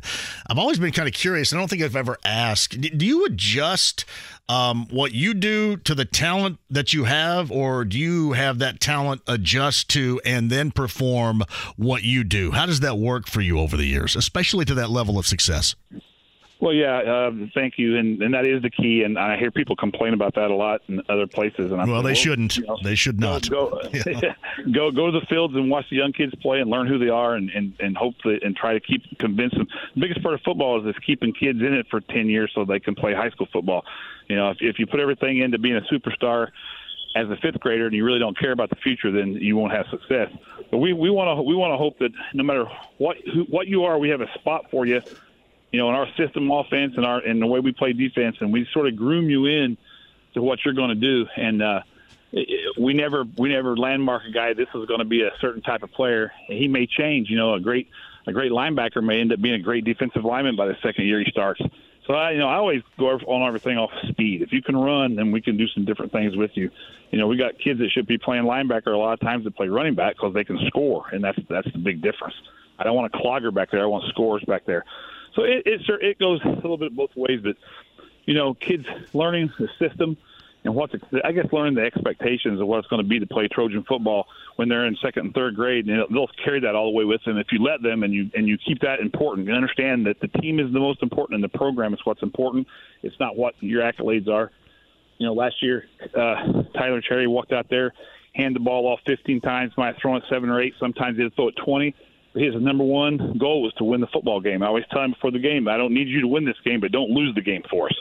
Quarterbacks can do that. So just go out there and play the game. And if you, if you do that, then everybody in other positions will learn to do that. And that, that's how I think you become successful. That and you just got to be tough. And that's I think the the blueprint of our program is is staying united and doing the same things for for the 15 years you've been involved in football but then when they get in ninth grade, we start really pushing the toughness of uh, toughness uh, portion of it, and, and drills and different aspects of our program. And we may not be better than you or faster than you, but we're going to be tougher, and that's where it all starts. So Eric Moore, the head coach of Center Grove, was with us, and they start on the road against St. Edward out of Ohio in Canton, Ohio on Saturday. I say, for example, you got a senior in, in Carson Steele who is now at, at UCLA, and the, the, opposition, you know what's coming, right?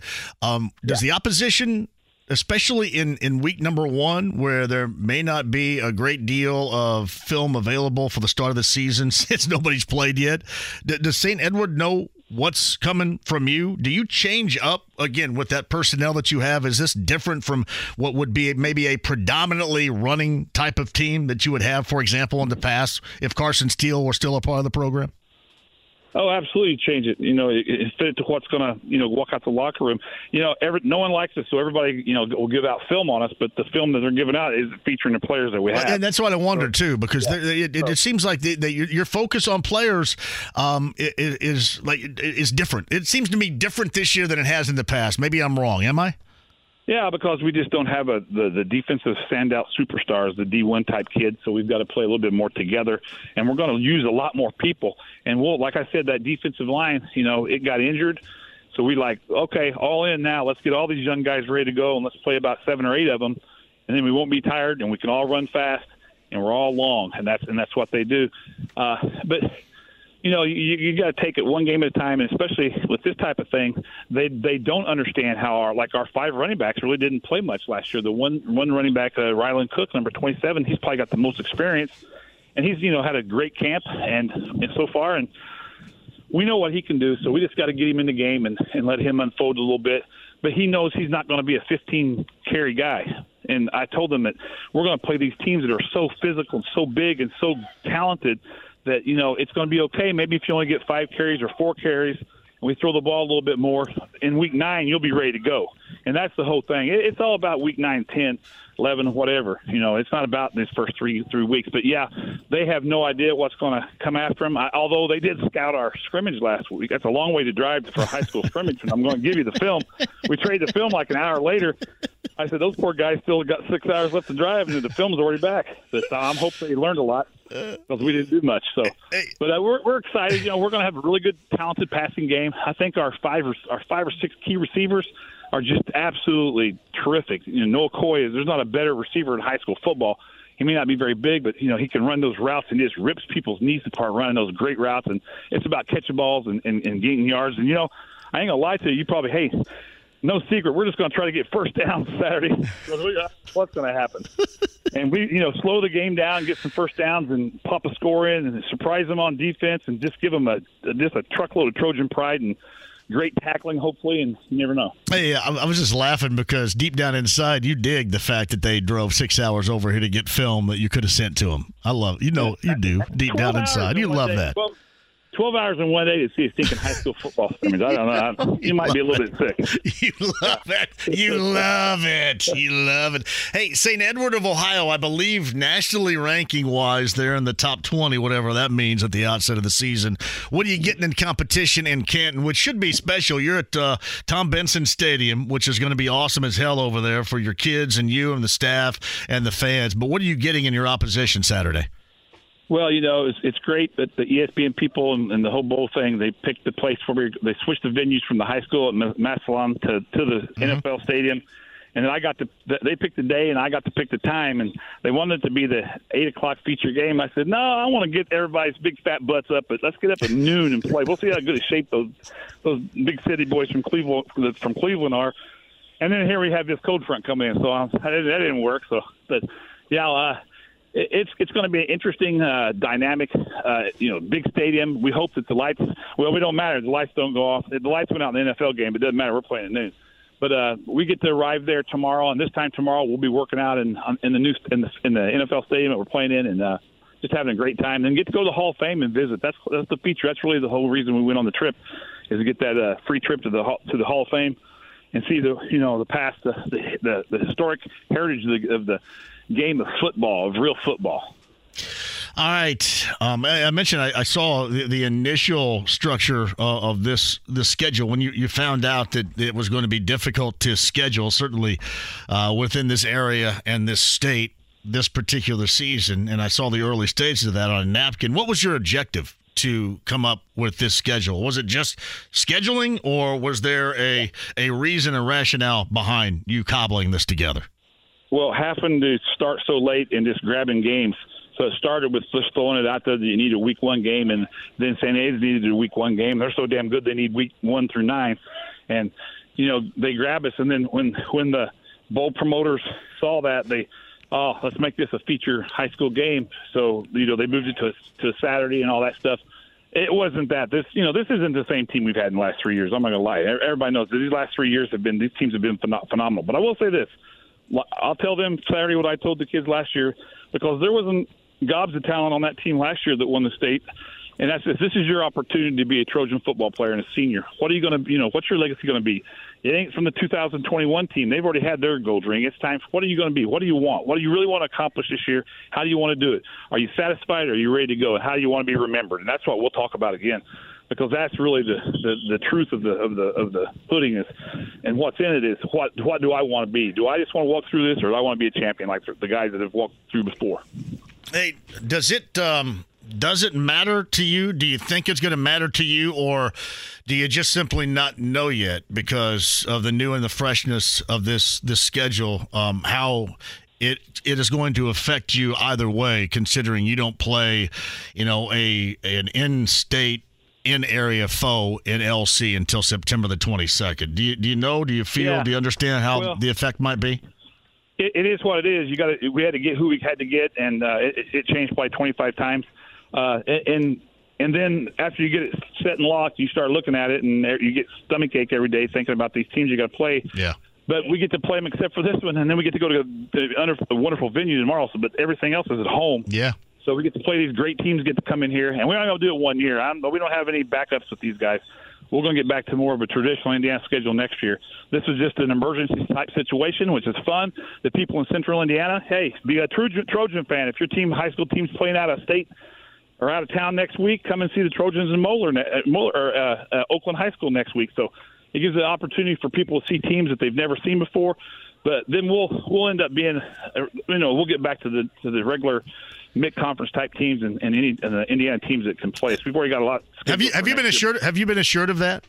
Yeah, not at a mid conference, but we've we, we've been we're in talk, and we got a lot of teams now that are ready to come back. And then they'll see we'll lose when we lose a bunch of games this year. They'll all think we're bad, so that's okay. We'll get back at it. And uh, you know what'll happen is in my in the hoping of all this, the only light you know the light uh, uh, silver lining on the clouds for me in meetings when I talk about it is guys if we can you know if we can get through these first five weeks, we're going to exactly know what we can and can't do. And I don't know if we'll see any better opponent. I mean, obviously, you know, then we're going to see in the first five weeks. So we're going to have a, it's going to be a great showcase of what we can do. We get to, to the sectional and we can walk, and we're healthy. We're going to be a good football team. If they beat us up so much, we can't. You know, I had a guy from the from, the, from this game call me uh, last week, uh, a reporter, like, "What's your objective?" My objective for Saturday is for everybody to get back on the bus with all their arms and legs still attached, because this is a tough team we're going to play. And I'll tell you what, they can tackle, they, they block hard, they play. They're St. Edmunds is like the Carmel of uh, of Ohio in terms of they've won the most championships and everything, 26 national championships in different sports, uh, six state championships in football, like 15 or 18 or something like that in wrestling. So they're like the Carmel of uh, Ohio. They they're they're good in just about everything. So in reality, you're really playing. You're kind of playing Carmel. Yeah, I, I would call it a I. I'm, I make that kind of a joke. That's kind of a joke for Yeah, me, right yeah. there. Yeah. Hey, but you know, when you, when you look at we're going to we're going to take this game, and that's how we're going to evaluate the rest of our season. And when we played Carmel back in the year 2000, you take that game, and that's the way you evaluate your season. And we won it for the first time. We started playing them in '99, and won it in 2000. And from that point on, we knew we could play with these guys. So, who knows? We get in there, and maybe we'll gain some great confidence. I don't know about the win or loss, but we're just trying to great, gain some great confidence, have really, really good experience. And the time we get through week five weeks of this stuff, maybe we got a football team that can do a lot more things than we thought it could. Yeah, I'm not even going to bring up the uh, quest for four in a row because I know we're going to go with it. So I'll end it with with that right there. Hey, the, the best of luck to you. Have a fantastic season. Uh, we'll catch up more times than you know, but uh, certainly uh, a very interesting schedule put together with uh, a really good team going for the fourth consecutive state title, which is amazing in its own right. Congratulations on all the success and have a great season. We'll get together here soon too. Appreciate it. Usually you call me at five o'clock on the day of the state championship. That's kind of fresh to get. I'm glad you give me a few weeks ahead of time. Here. Hey, is uh, is is Jaws going over there with you to watch? I don't know. I don't know what's going to happen. We'll see. All right, then, buddy. It's always a pleasure I, to talk I, with you. I appreciate it. I appreciate it. And, uh, hopefully we can go over and represent the, represent the great football played in the state of Indiana and uh, come back with a big win. And if we are, I may hang out the bus window all the way back. All right, bud. Well, we'll be we'll, we'll look for pictures of that too. Okay, somebody's got to take some pictures of it. Thanks, buddy. Hey, thank you. Go Trojans. It's uh, Eric Moore, the head coach of Santa Grove on the Andy Moore Automotive Group Hotline. All right, I'm over. Quick break. We'll come back. Mike Chappell, top of the hour. Ashton Dulin done for the season. How that is going to affect the Colts moving forward. That and the latest on Jonathan Taylor coming up at the top of the hour. 93.5, 107.5 The Fan. The Ride with JMV. And the beat goes on, yeah. And the beat goes on. 93.5 and 107.5 The Fan. Hey, welcome back. Thank you to Eric Moore, the head coach of Center Grove, for joining us a little bit earlier. Mike Chappell in a smidge, Zach Osterman, Kyle Neddenriep from the Star, a little high school angle, and a little IU football conversation. Who's going to win out at quarterback to start the season, and more with Zach Osterman a little bit earlier, and Kyle Neddenriep. Podcast 1075thefan.com. So Mike Chappell's supposed to join. You're having issues with the phone with Mike right now, James. Tell me all about that. Yeah, it sounds like he's got a bit of a connection issue right now because he's not he's not coming in clearly at all. Like the stereo MCs once once sang and probably still do, we need to get connected with Mike Chappell. And we will work that out coming up in a bit. The storyline today Ashton Dulin done for the season, ACL tear. Uh, that is incredibly unfortunate for him and the Colts moving forward. A wide receiver, backup wide receiver, and has been an ace special teams player. Which certainly going to have to find somebody that's going to fill both from the wide receiver position moving forward. Uh, that is certainly not good. Jeff writes this. I don't know if I view this, Jeff, as a silver lining or not. Definitely not cheering for the injury. Hate to see that happen, but I'm glad Ashton Dulin won't be an option for the Colts this year. I bet if he was on any other team's roster, he would be cut after camp. Can't figure out the love affair with mediocrity, i.e., Mo Alie-Cox. Well, you have to ask the GM about that. I just know this. I know he's a body out there and he has experience. But suggesting this is going to be the downfall of humanity here, but it does suck. You don't want to lose anybody to an injury like that. Come on now. And plus, I, I don't know. You replace him, you're going to replace him with, I mean, you don't want mediocrity. Is it going to be mediocre or less than? I guess what you're looking for there. So that's a tough take, I think, right there. Uh, Tim writes this JMV, do you realize that no matter how you spell wood, the word wood, W O O D or W O U L D, it's going to sound the same on the radio, right, Tim? That's exactly why I do it. That's what makes it so much fun. It is a fantastic word to use on the air, the word wood. You guys giggle a little bit. We all get something out of that. Wood. So yeah, I do. I do realize that. That's exactly why. And shout out to Matt Carlson who came up with the morning show logo. Uh, the new morning show with Andy Sweeney and Kevin Bowen starts on Monday. It's going to be titled uh, "The Wake Up Call" with Andy Sweeney and Kevin Bowen, or Bowen and Sweeney, or uh, Swebo. I'll call it Swebo. The morning wake up call with Swebo. But I wanted to call it the morning wood. And Matt came up with just a tremendous logo. I wish I could do. Why can't I do stuff like that? I need to do logos. I'd come up with so many different logos. Can somebody tell me via social media, maybe Twitter or whatever, send me an email. Is it easy to come up with logos? This phone's got that significant of foobar? It's really bad. I can talk to him for about five seconds and then he disappears. Yeah, well, don't put him on there like that. Let's not do that. Is Hagen standing around there? Borrow Hagen's phone. Then maybe up there. My phone was kind of whacked out up there too yesterday. Uh, everything's still outside, by the way, too. Uh, we had an inbound storm around noon or thereafter, and apparently it has blown through. And everything seems to be good. I saw Jim Irsay tweet a little bit earlier that everything is good up there for tonight. That's the second of two practices, combined practices between the Bears and the Colts. The culmination of that comes up on Saturday. Colts pregame huddle, by the way, on Saturday begins at 4 o'clock in the afternoon from Touchdown Town. Coming up on Saturday, 4 o'clock in the afternoon, 4 until 6 with my friends in Touchdown Town. Blake Daniels says it's similar to golf, easy to do, difficult to do well. Well, what Matt did here has done very well. I would love to be able to make my own stuff. I need a quick tutorial. I, and I don't, you know, I don't want it to look like I did it either because that would look really bad and half-assed. I need to look like like Matt did it. I need that help. Uh, Corey writes, Does Chappell ever have a good connection? I think normally he does when he's in Beech Grove.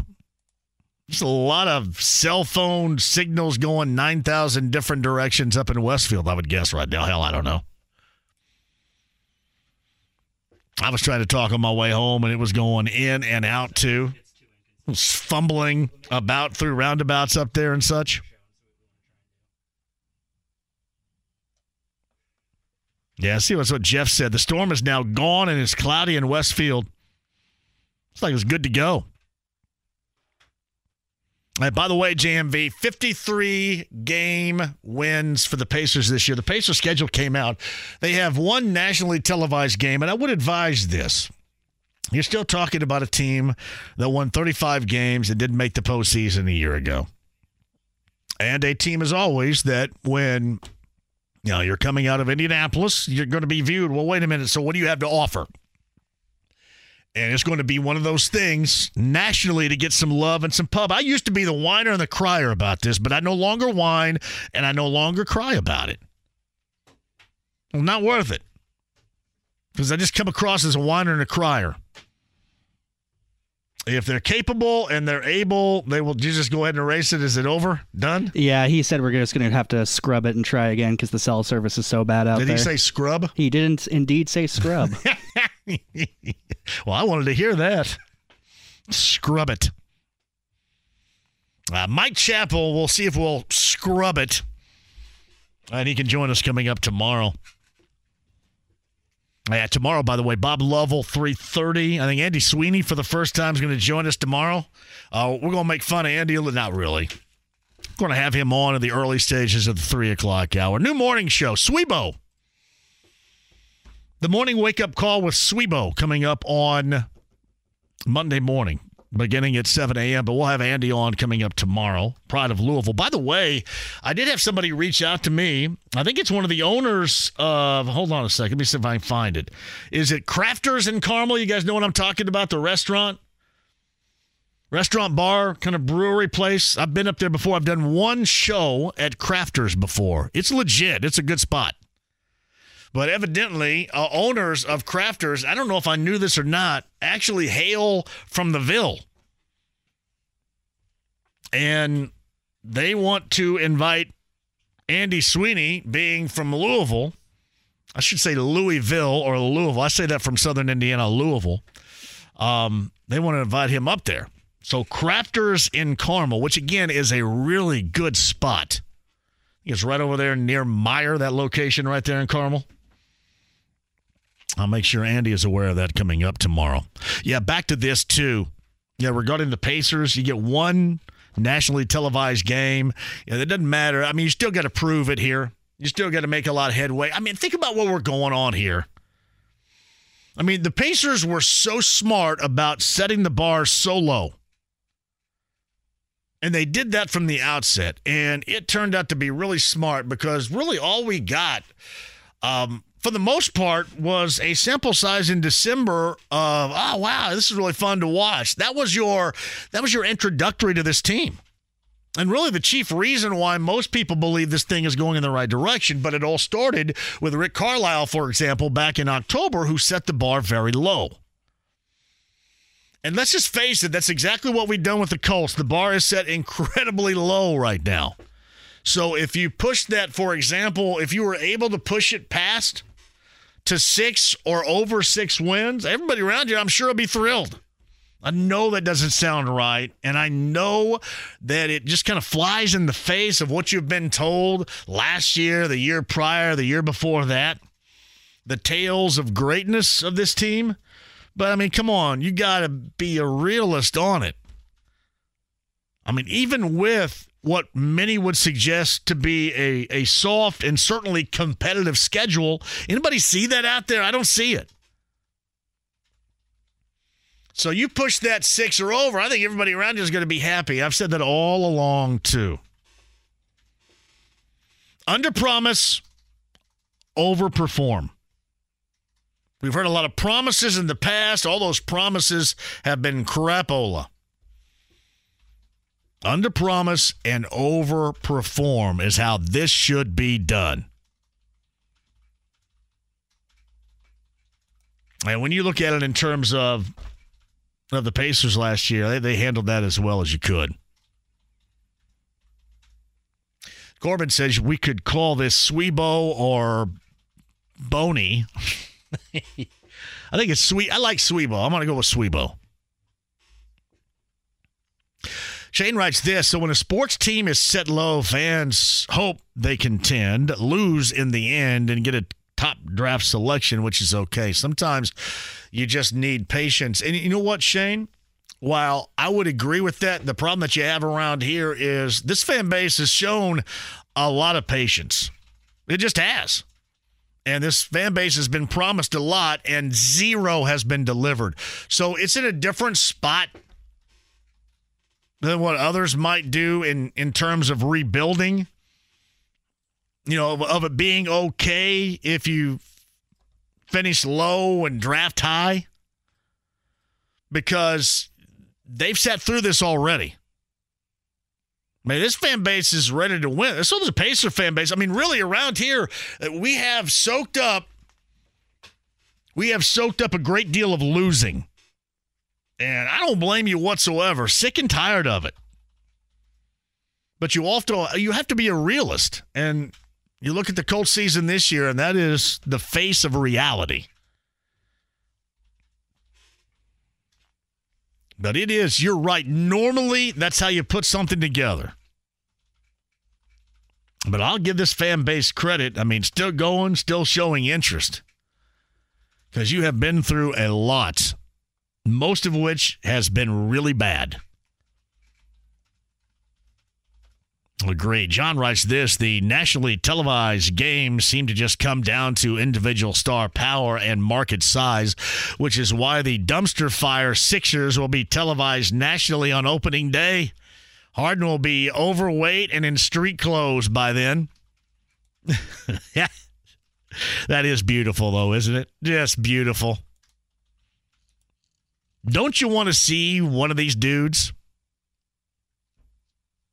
just end up having to pay large. I, I, guess you can make the argument Victor Oladipo did. You get disgruntled. I want to go here. I want to go that. You want to call your own shots. Maybe listen to the wrong people, which certainly was his issue. Uh, and then you end up costing yourself money, costing yourself opportunities especially with James Harden. I just don't know. Even with the Clippers, the Clippers want James Harden, right? That's what James Harden's angling. He wants to go to the Clippers. Why? If you look at the Clippers, why would you feel that he's the difference in anything? Normally, if he's a difference, he's the reason why the difference is you're losing. That's the case. I mean, look look at the past history. How did it work out in Brooklyn? And others will reap the benefits. But normally there is a reason why your team, when you get James Harden, is failing, and it is because he is pretty big in the process of that failure. I have no idea why many still want to screw around with it. But they certainly do. I guess that's that's pretty funny, right? He'll probably ultimately get what he wants. At JMV, since Kevin Bowen is the returning member of the morning show, shouldn't the name be the wake up call with Boney? I just think Swebo sounds a little bit better. But in the hierarchy of, yeah, that is true. Hey, by the way, if you're wondering what I'm talking about, uh, morning show is going to be all new coming up on Monday morning. I shouldn't say all new. I mean, Kevin and Mark will still be there, but Andy Sweeney swoops in from Louisville. And the morning wake up call with uh, Andy and Kevin, or Swebo, as I put it, starts at 7 a.m. coming up on Monday. Our good friend Jake Query moves to middays. Query and Company middays here from noon until 3 beginning on Monday. All of which, by the way, you can see coming up tomorrow on our golf outing. It is the fan golf outing at back nine. I'm telling you, drinks, eats, fun. We're going to hit golf balls. We're going to have some fun. You're going to bid on stuff too for a great cause coming up tomorrow. Man, so many people around here have done such a great job of putting this together as well. I'm just kind of going over some of the highlights of things that you can bet on to keep that top of mind for you coming up tomorrow. But there is fantastic stuff. You will love it too. You and friends, you know, nice Ganassi racing, authentic front wing. I mentioned the Heaven Hill Distillery, the Mecum auction a little bit earlier. Uh, our friends here from QC Kinetics also a part of it too. Non-surgical regeneration. I need about all that. Uh, there's a Butler prize package in there too. Two VIP lower level tickets to see Butler. The, the December the 9th game against Cal includes hospitality access, $100 gift shop card as well. And one for Ball State, VIP Ball State football experience. Indy Fuels got one in there. And thanks to everybody, too, for donating that. It's going to be awesome coming up tomorrow. Again, if you've already signed up, then we'll see you there at some point between 10 and 11. I think we're going to start around 11. But I also assume that people will be coming in and out all day long. This is something to where you can hang, you can stay. Uh, if you can't get there until later, get there later. Because frankly, I'm going to be there tomorrow from about 10:30 or so until after 7. Cuz I'm going to be playing eating, drinking, doing the show, and then I have after three until six on this show, Colts Happy Hour until seven, and then we'll fire up the start of the high school football season with Eddie Garrison and Jim Leisure, Carroll and Hamilton Southeastern from Hamilton Southeastern coming up tomorrow night at seven. But plenty of time for you to join us. Uh, that is tomorrow. That'll be a good time. Great cause. Again, back nine coming up tomorrow. Quick break, we shall return. All right, with no Mike Chappell, we'll do some calls to close out the tail end of this show, too. Uh, Ashton Dulin conversation, Jonathan Taylor stuff we can get to as well. I gave you my thoughts on both of those a little bit earlier. Colts and Bears. Got part two of their get together. Combined practices tonight up at Grand Park in Westfield. And from all accounts, it looks like outside and good to go per usual tonight. And we'll talk about that preseason game number two with the Bears coming up on Saturday as well. But a lot to get to, a lot more for you. The Pacer schedule, we can dive into that, your expectations for the season as well. I put it at, at least in the JMV Reels rules, I put that at 41 and over. I probably should raise that. I said 45. Maybe we go 43 and over. 43, would you take the over? 43, you take the under. One nationally televised game, which, even if that makes you mad, it does make perfectly good sense. At least as of right now.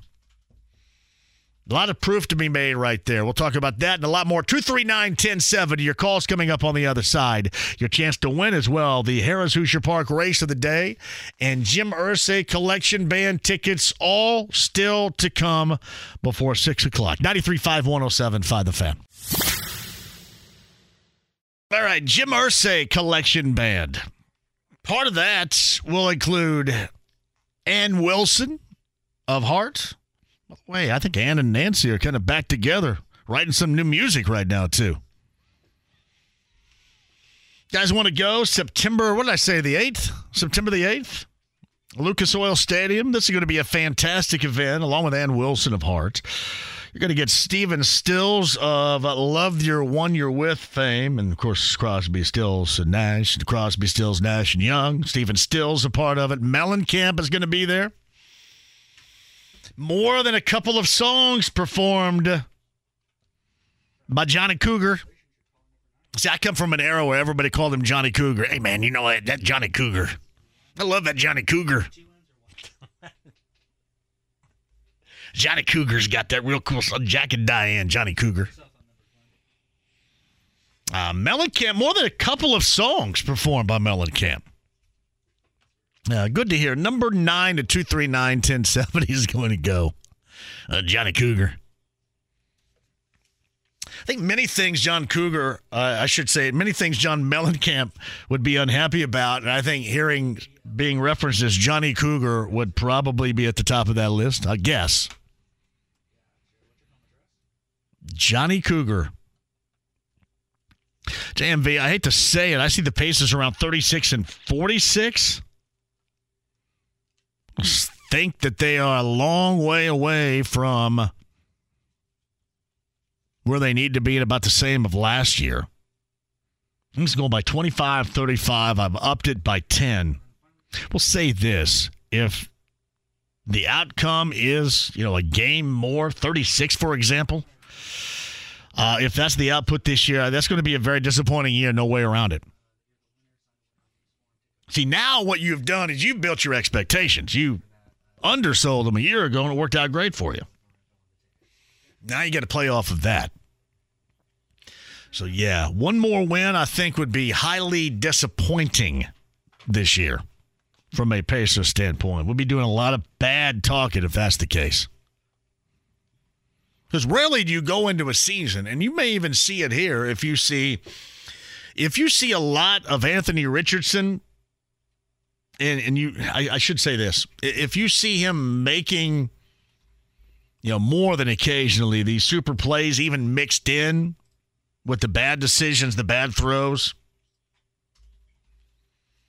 I mean, you look at that, and even in losses, you'll probably go, "Oh, well, you can kind of see it, right? Being being built and going down the path." I, I know that's a loser's mentality, but that's the way that it is right now.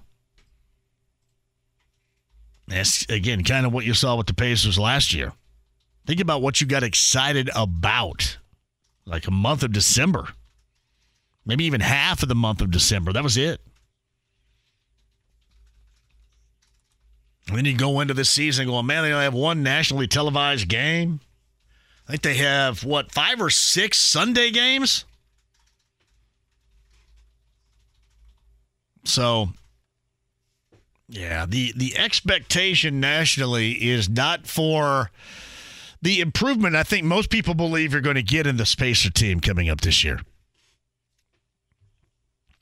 JMV, I'm more disappointed the Pacers are still on the Bally Sports app more than only getting one nationally televised game. That is, again, I don't know what I'll do if that ever falls through, but that is, along with that, you know, being able to watch the Reds and just knowing that most of the stuff is going to be there. That's the reason why I hang in with DirecTV. They really give me no other reason to do so, you know, other than that. And that's the only reason my mom switched from Dish Network, which I don't think you ever see anymore, any advertising for Dish Network. That's why she switched to DirecTV to specifically be able to watch the Pacers. now, now, much like us here, if it is on, uh, it's on Fox or CBS. I believe, I believe Greg and Rick and Lara they on NFL Network on Saturday. Of course, we've got the call right here with Matt Taylor and Joe Wrights and the Gorman, but yeah, if it's on Fox and CBS, I can't wait to see how this whole thing gets figured out. What type of solution they're going to come up with for this? Because there's no way, and I'm sorry, I know, I know that NBC and I know that THR once upon a time uh, went through a battle with DirecTV and and missed with DirecTV a Sunday night game. I believe that was a Sunday night game in Seattle. But when you think about it, these Colts games are all going to be on either CBS here locally or Fox. I mean, you you just can't do it. Amazon, I guess. It's something that's going to have to be figured out. I can't wait to see the solution to it. Uh, and I thought that maybe just you guys missing out. You guys have DirecTV missing out on me every Sunday night with Chris Hagan. I thought that that would be enough to finally, through all of this back and forth mess that does not involve us whatsoever, we all get so screwed by all this. It doesn't involve us. They still want our payment every month, don't they? It does not involve us. But even through all of this dispute and debate, I'm shocked that because you guys have been griping about missing out on me and Hagan on Sunday night, that they could not find a solution through that. Unbelievable. So, not even with me, me in my living room and my underwear giving you sports takes for five minutes with Hagan So uh, I guess we await on the anchor here, and that's ultimately going to be Colts games. I mean, if you really want to hose yourself, that's exactly what you do if this lasts past. And again, I think it's DirecTV, the DirecTV stream, and uh, Uverse is the effect going on here locally right now. And it's that and Nexstar ownership. And I've had to explain this to my mom like a thousand times, and she still doesn't get it. So I won't do it here. It's from Rob. Hey, you're not alone here, brother. I only have Uverse so I can have the Bally package to watch the Reds and the Pacers. If that goes away, I'll have to learn technology. I don't want to. Eh, Rob, man, we are lockstep there, brother. I will. I don't either. Not at all. But I will be learning if that happens. I mean, if there's no sports related, local interest, sports related angle for me to keep this, I mean, I, I got no Skinamax. I don't get anything from that. I don't have any of the porn channels, soft, hard, none of it, right? So what? Why am I hanging around? I don't have a discrambler. I can't get it for free. Why will I be hanging around? That's a great point right there, Rob, that you make. Just sit back there and watch Me TV or Pluto TV and watch old episodes or something.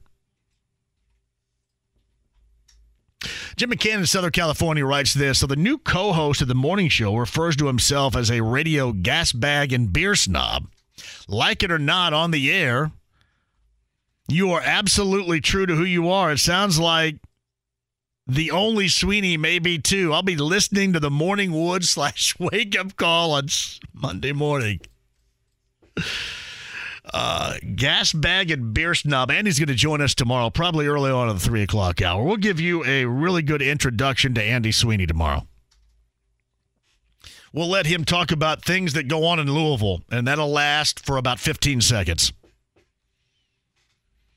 All right, the floor is yours, Andy. Things that have gone on in your 10 plus years of doing sports talk radio in Louisville. Go. And then 15 seconds later, it's over. Now, Andy's going to be a good dude here. He really will. Uh, Andy and Kevin, that's Swebo in the morning, beginning Monday morning. Jay's at 239 1070. Hello, Jay. How are you? Hey, JMV. Oh, man. I've seen the Pacers schedule come out, man. Speaking of porn, I hope they have a orgy of wins. What? Me too. yeah, I really do, man. Um, I tell you, um, that, I know you said some guys said they'll probably win about 30, what, 36 games? Some guy said lowballed it at 36, Jay. I'm to say between 44 and 50. 44, I'm going to stick closer to 44. I said 45, Jay, so we're kind of right there together. Yep, yep. I say that's about, and, and, and that'll be pretty good, man. If they if they can pull off about 44, 45 wins, get the get the sixth spot, maybe you know a play in. I think that's good for them this year. Hey Jay, I like to ask this because you're the one that originated this. You mind if I use the term an orgy of wins? Go ahead, man. Okay, I'm gonna. I'm, I want. I want to make sure you're okay with that. I want to steal it from you. Hey, no problem, buddy. You can have it. Jay, thanks, man. Appreciate it. No problem. All right. An or- orgy of wins. man, I love you guys. Seriously, you guys make my day every day. Andrew Herrick writes this. So install an ad blocker and hit up buffstreams.sx. Don't say I didn't tell you. All right, then. What will that do for me there? That sounds like a lot of work.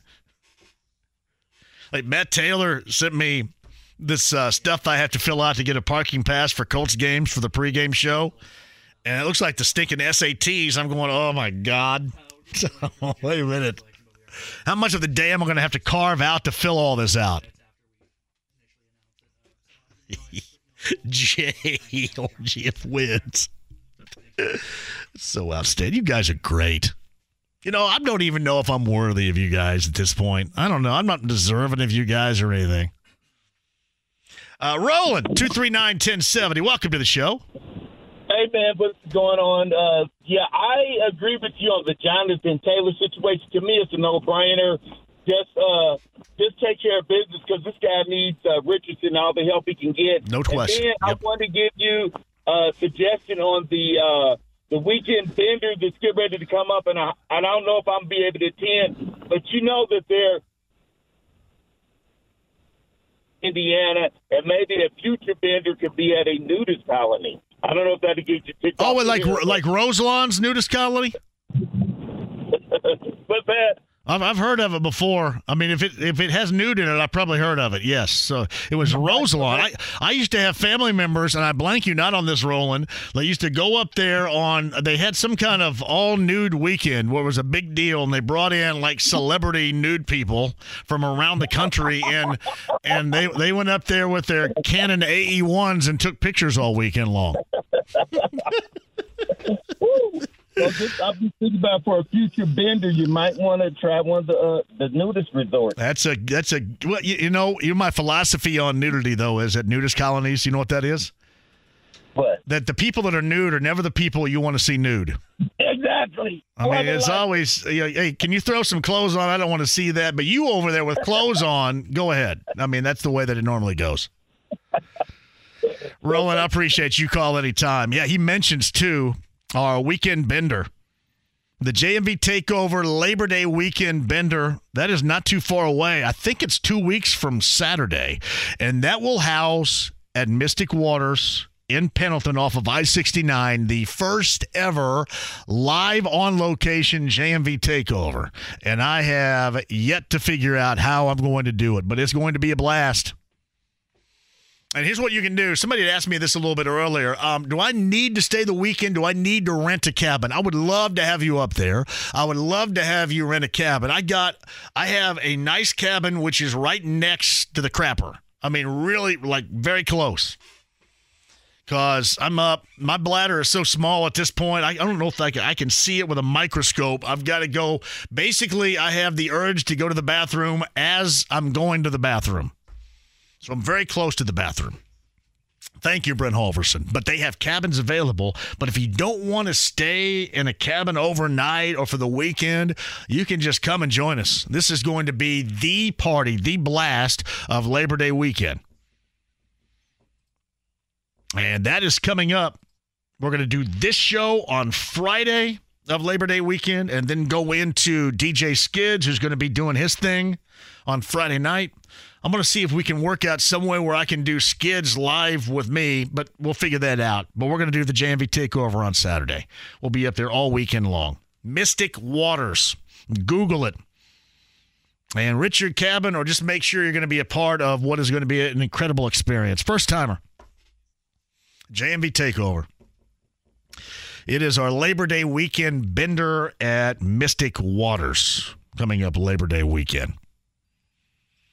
All right, Josh, before the break, thanks for joining the show. How are you?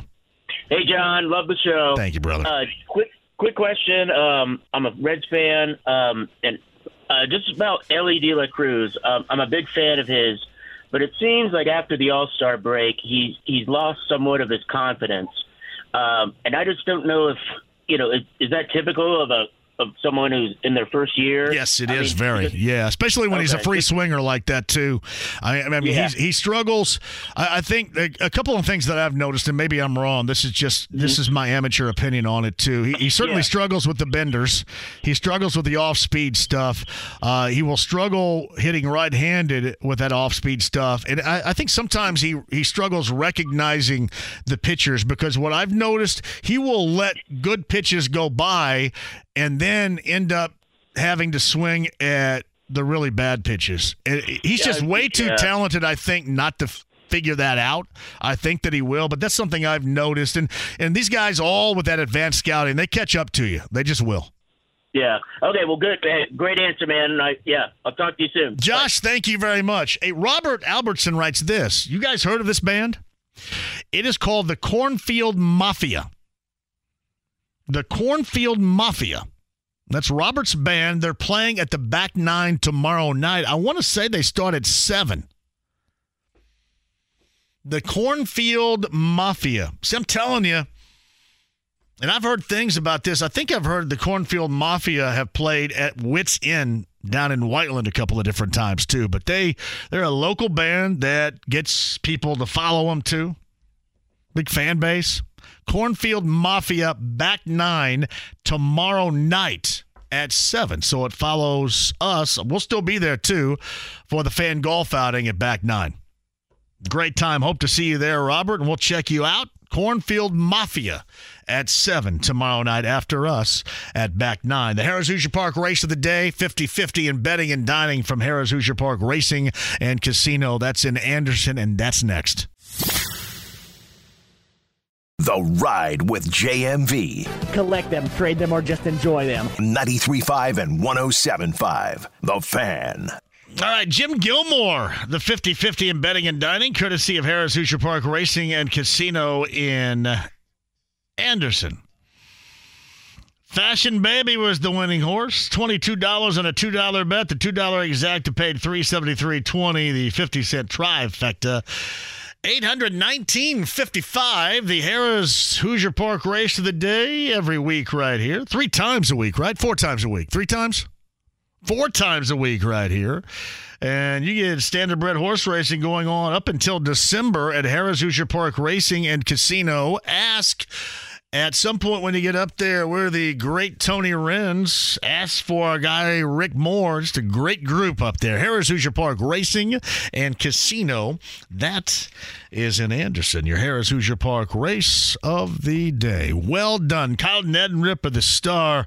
We went through a lot of those high school football matchups that start coming up tomorrow night.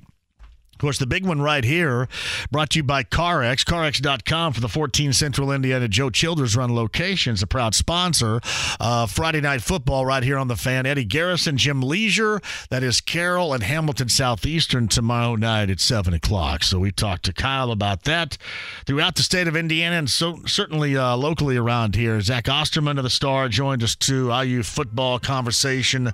Who is the front runner at QB and more? With Zach. Podcast 1075thefan.com.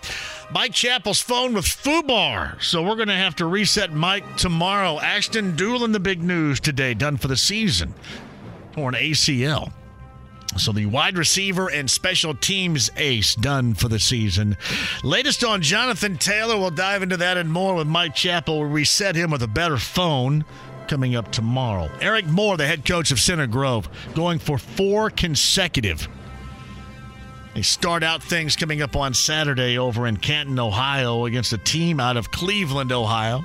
Eric Moore, podcast 1075thefan.com.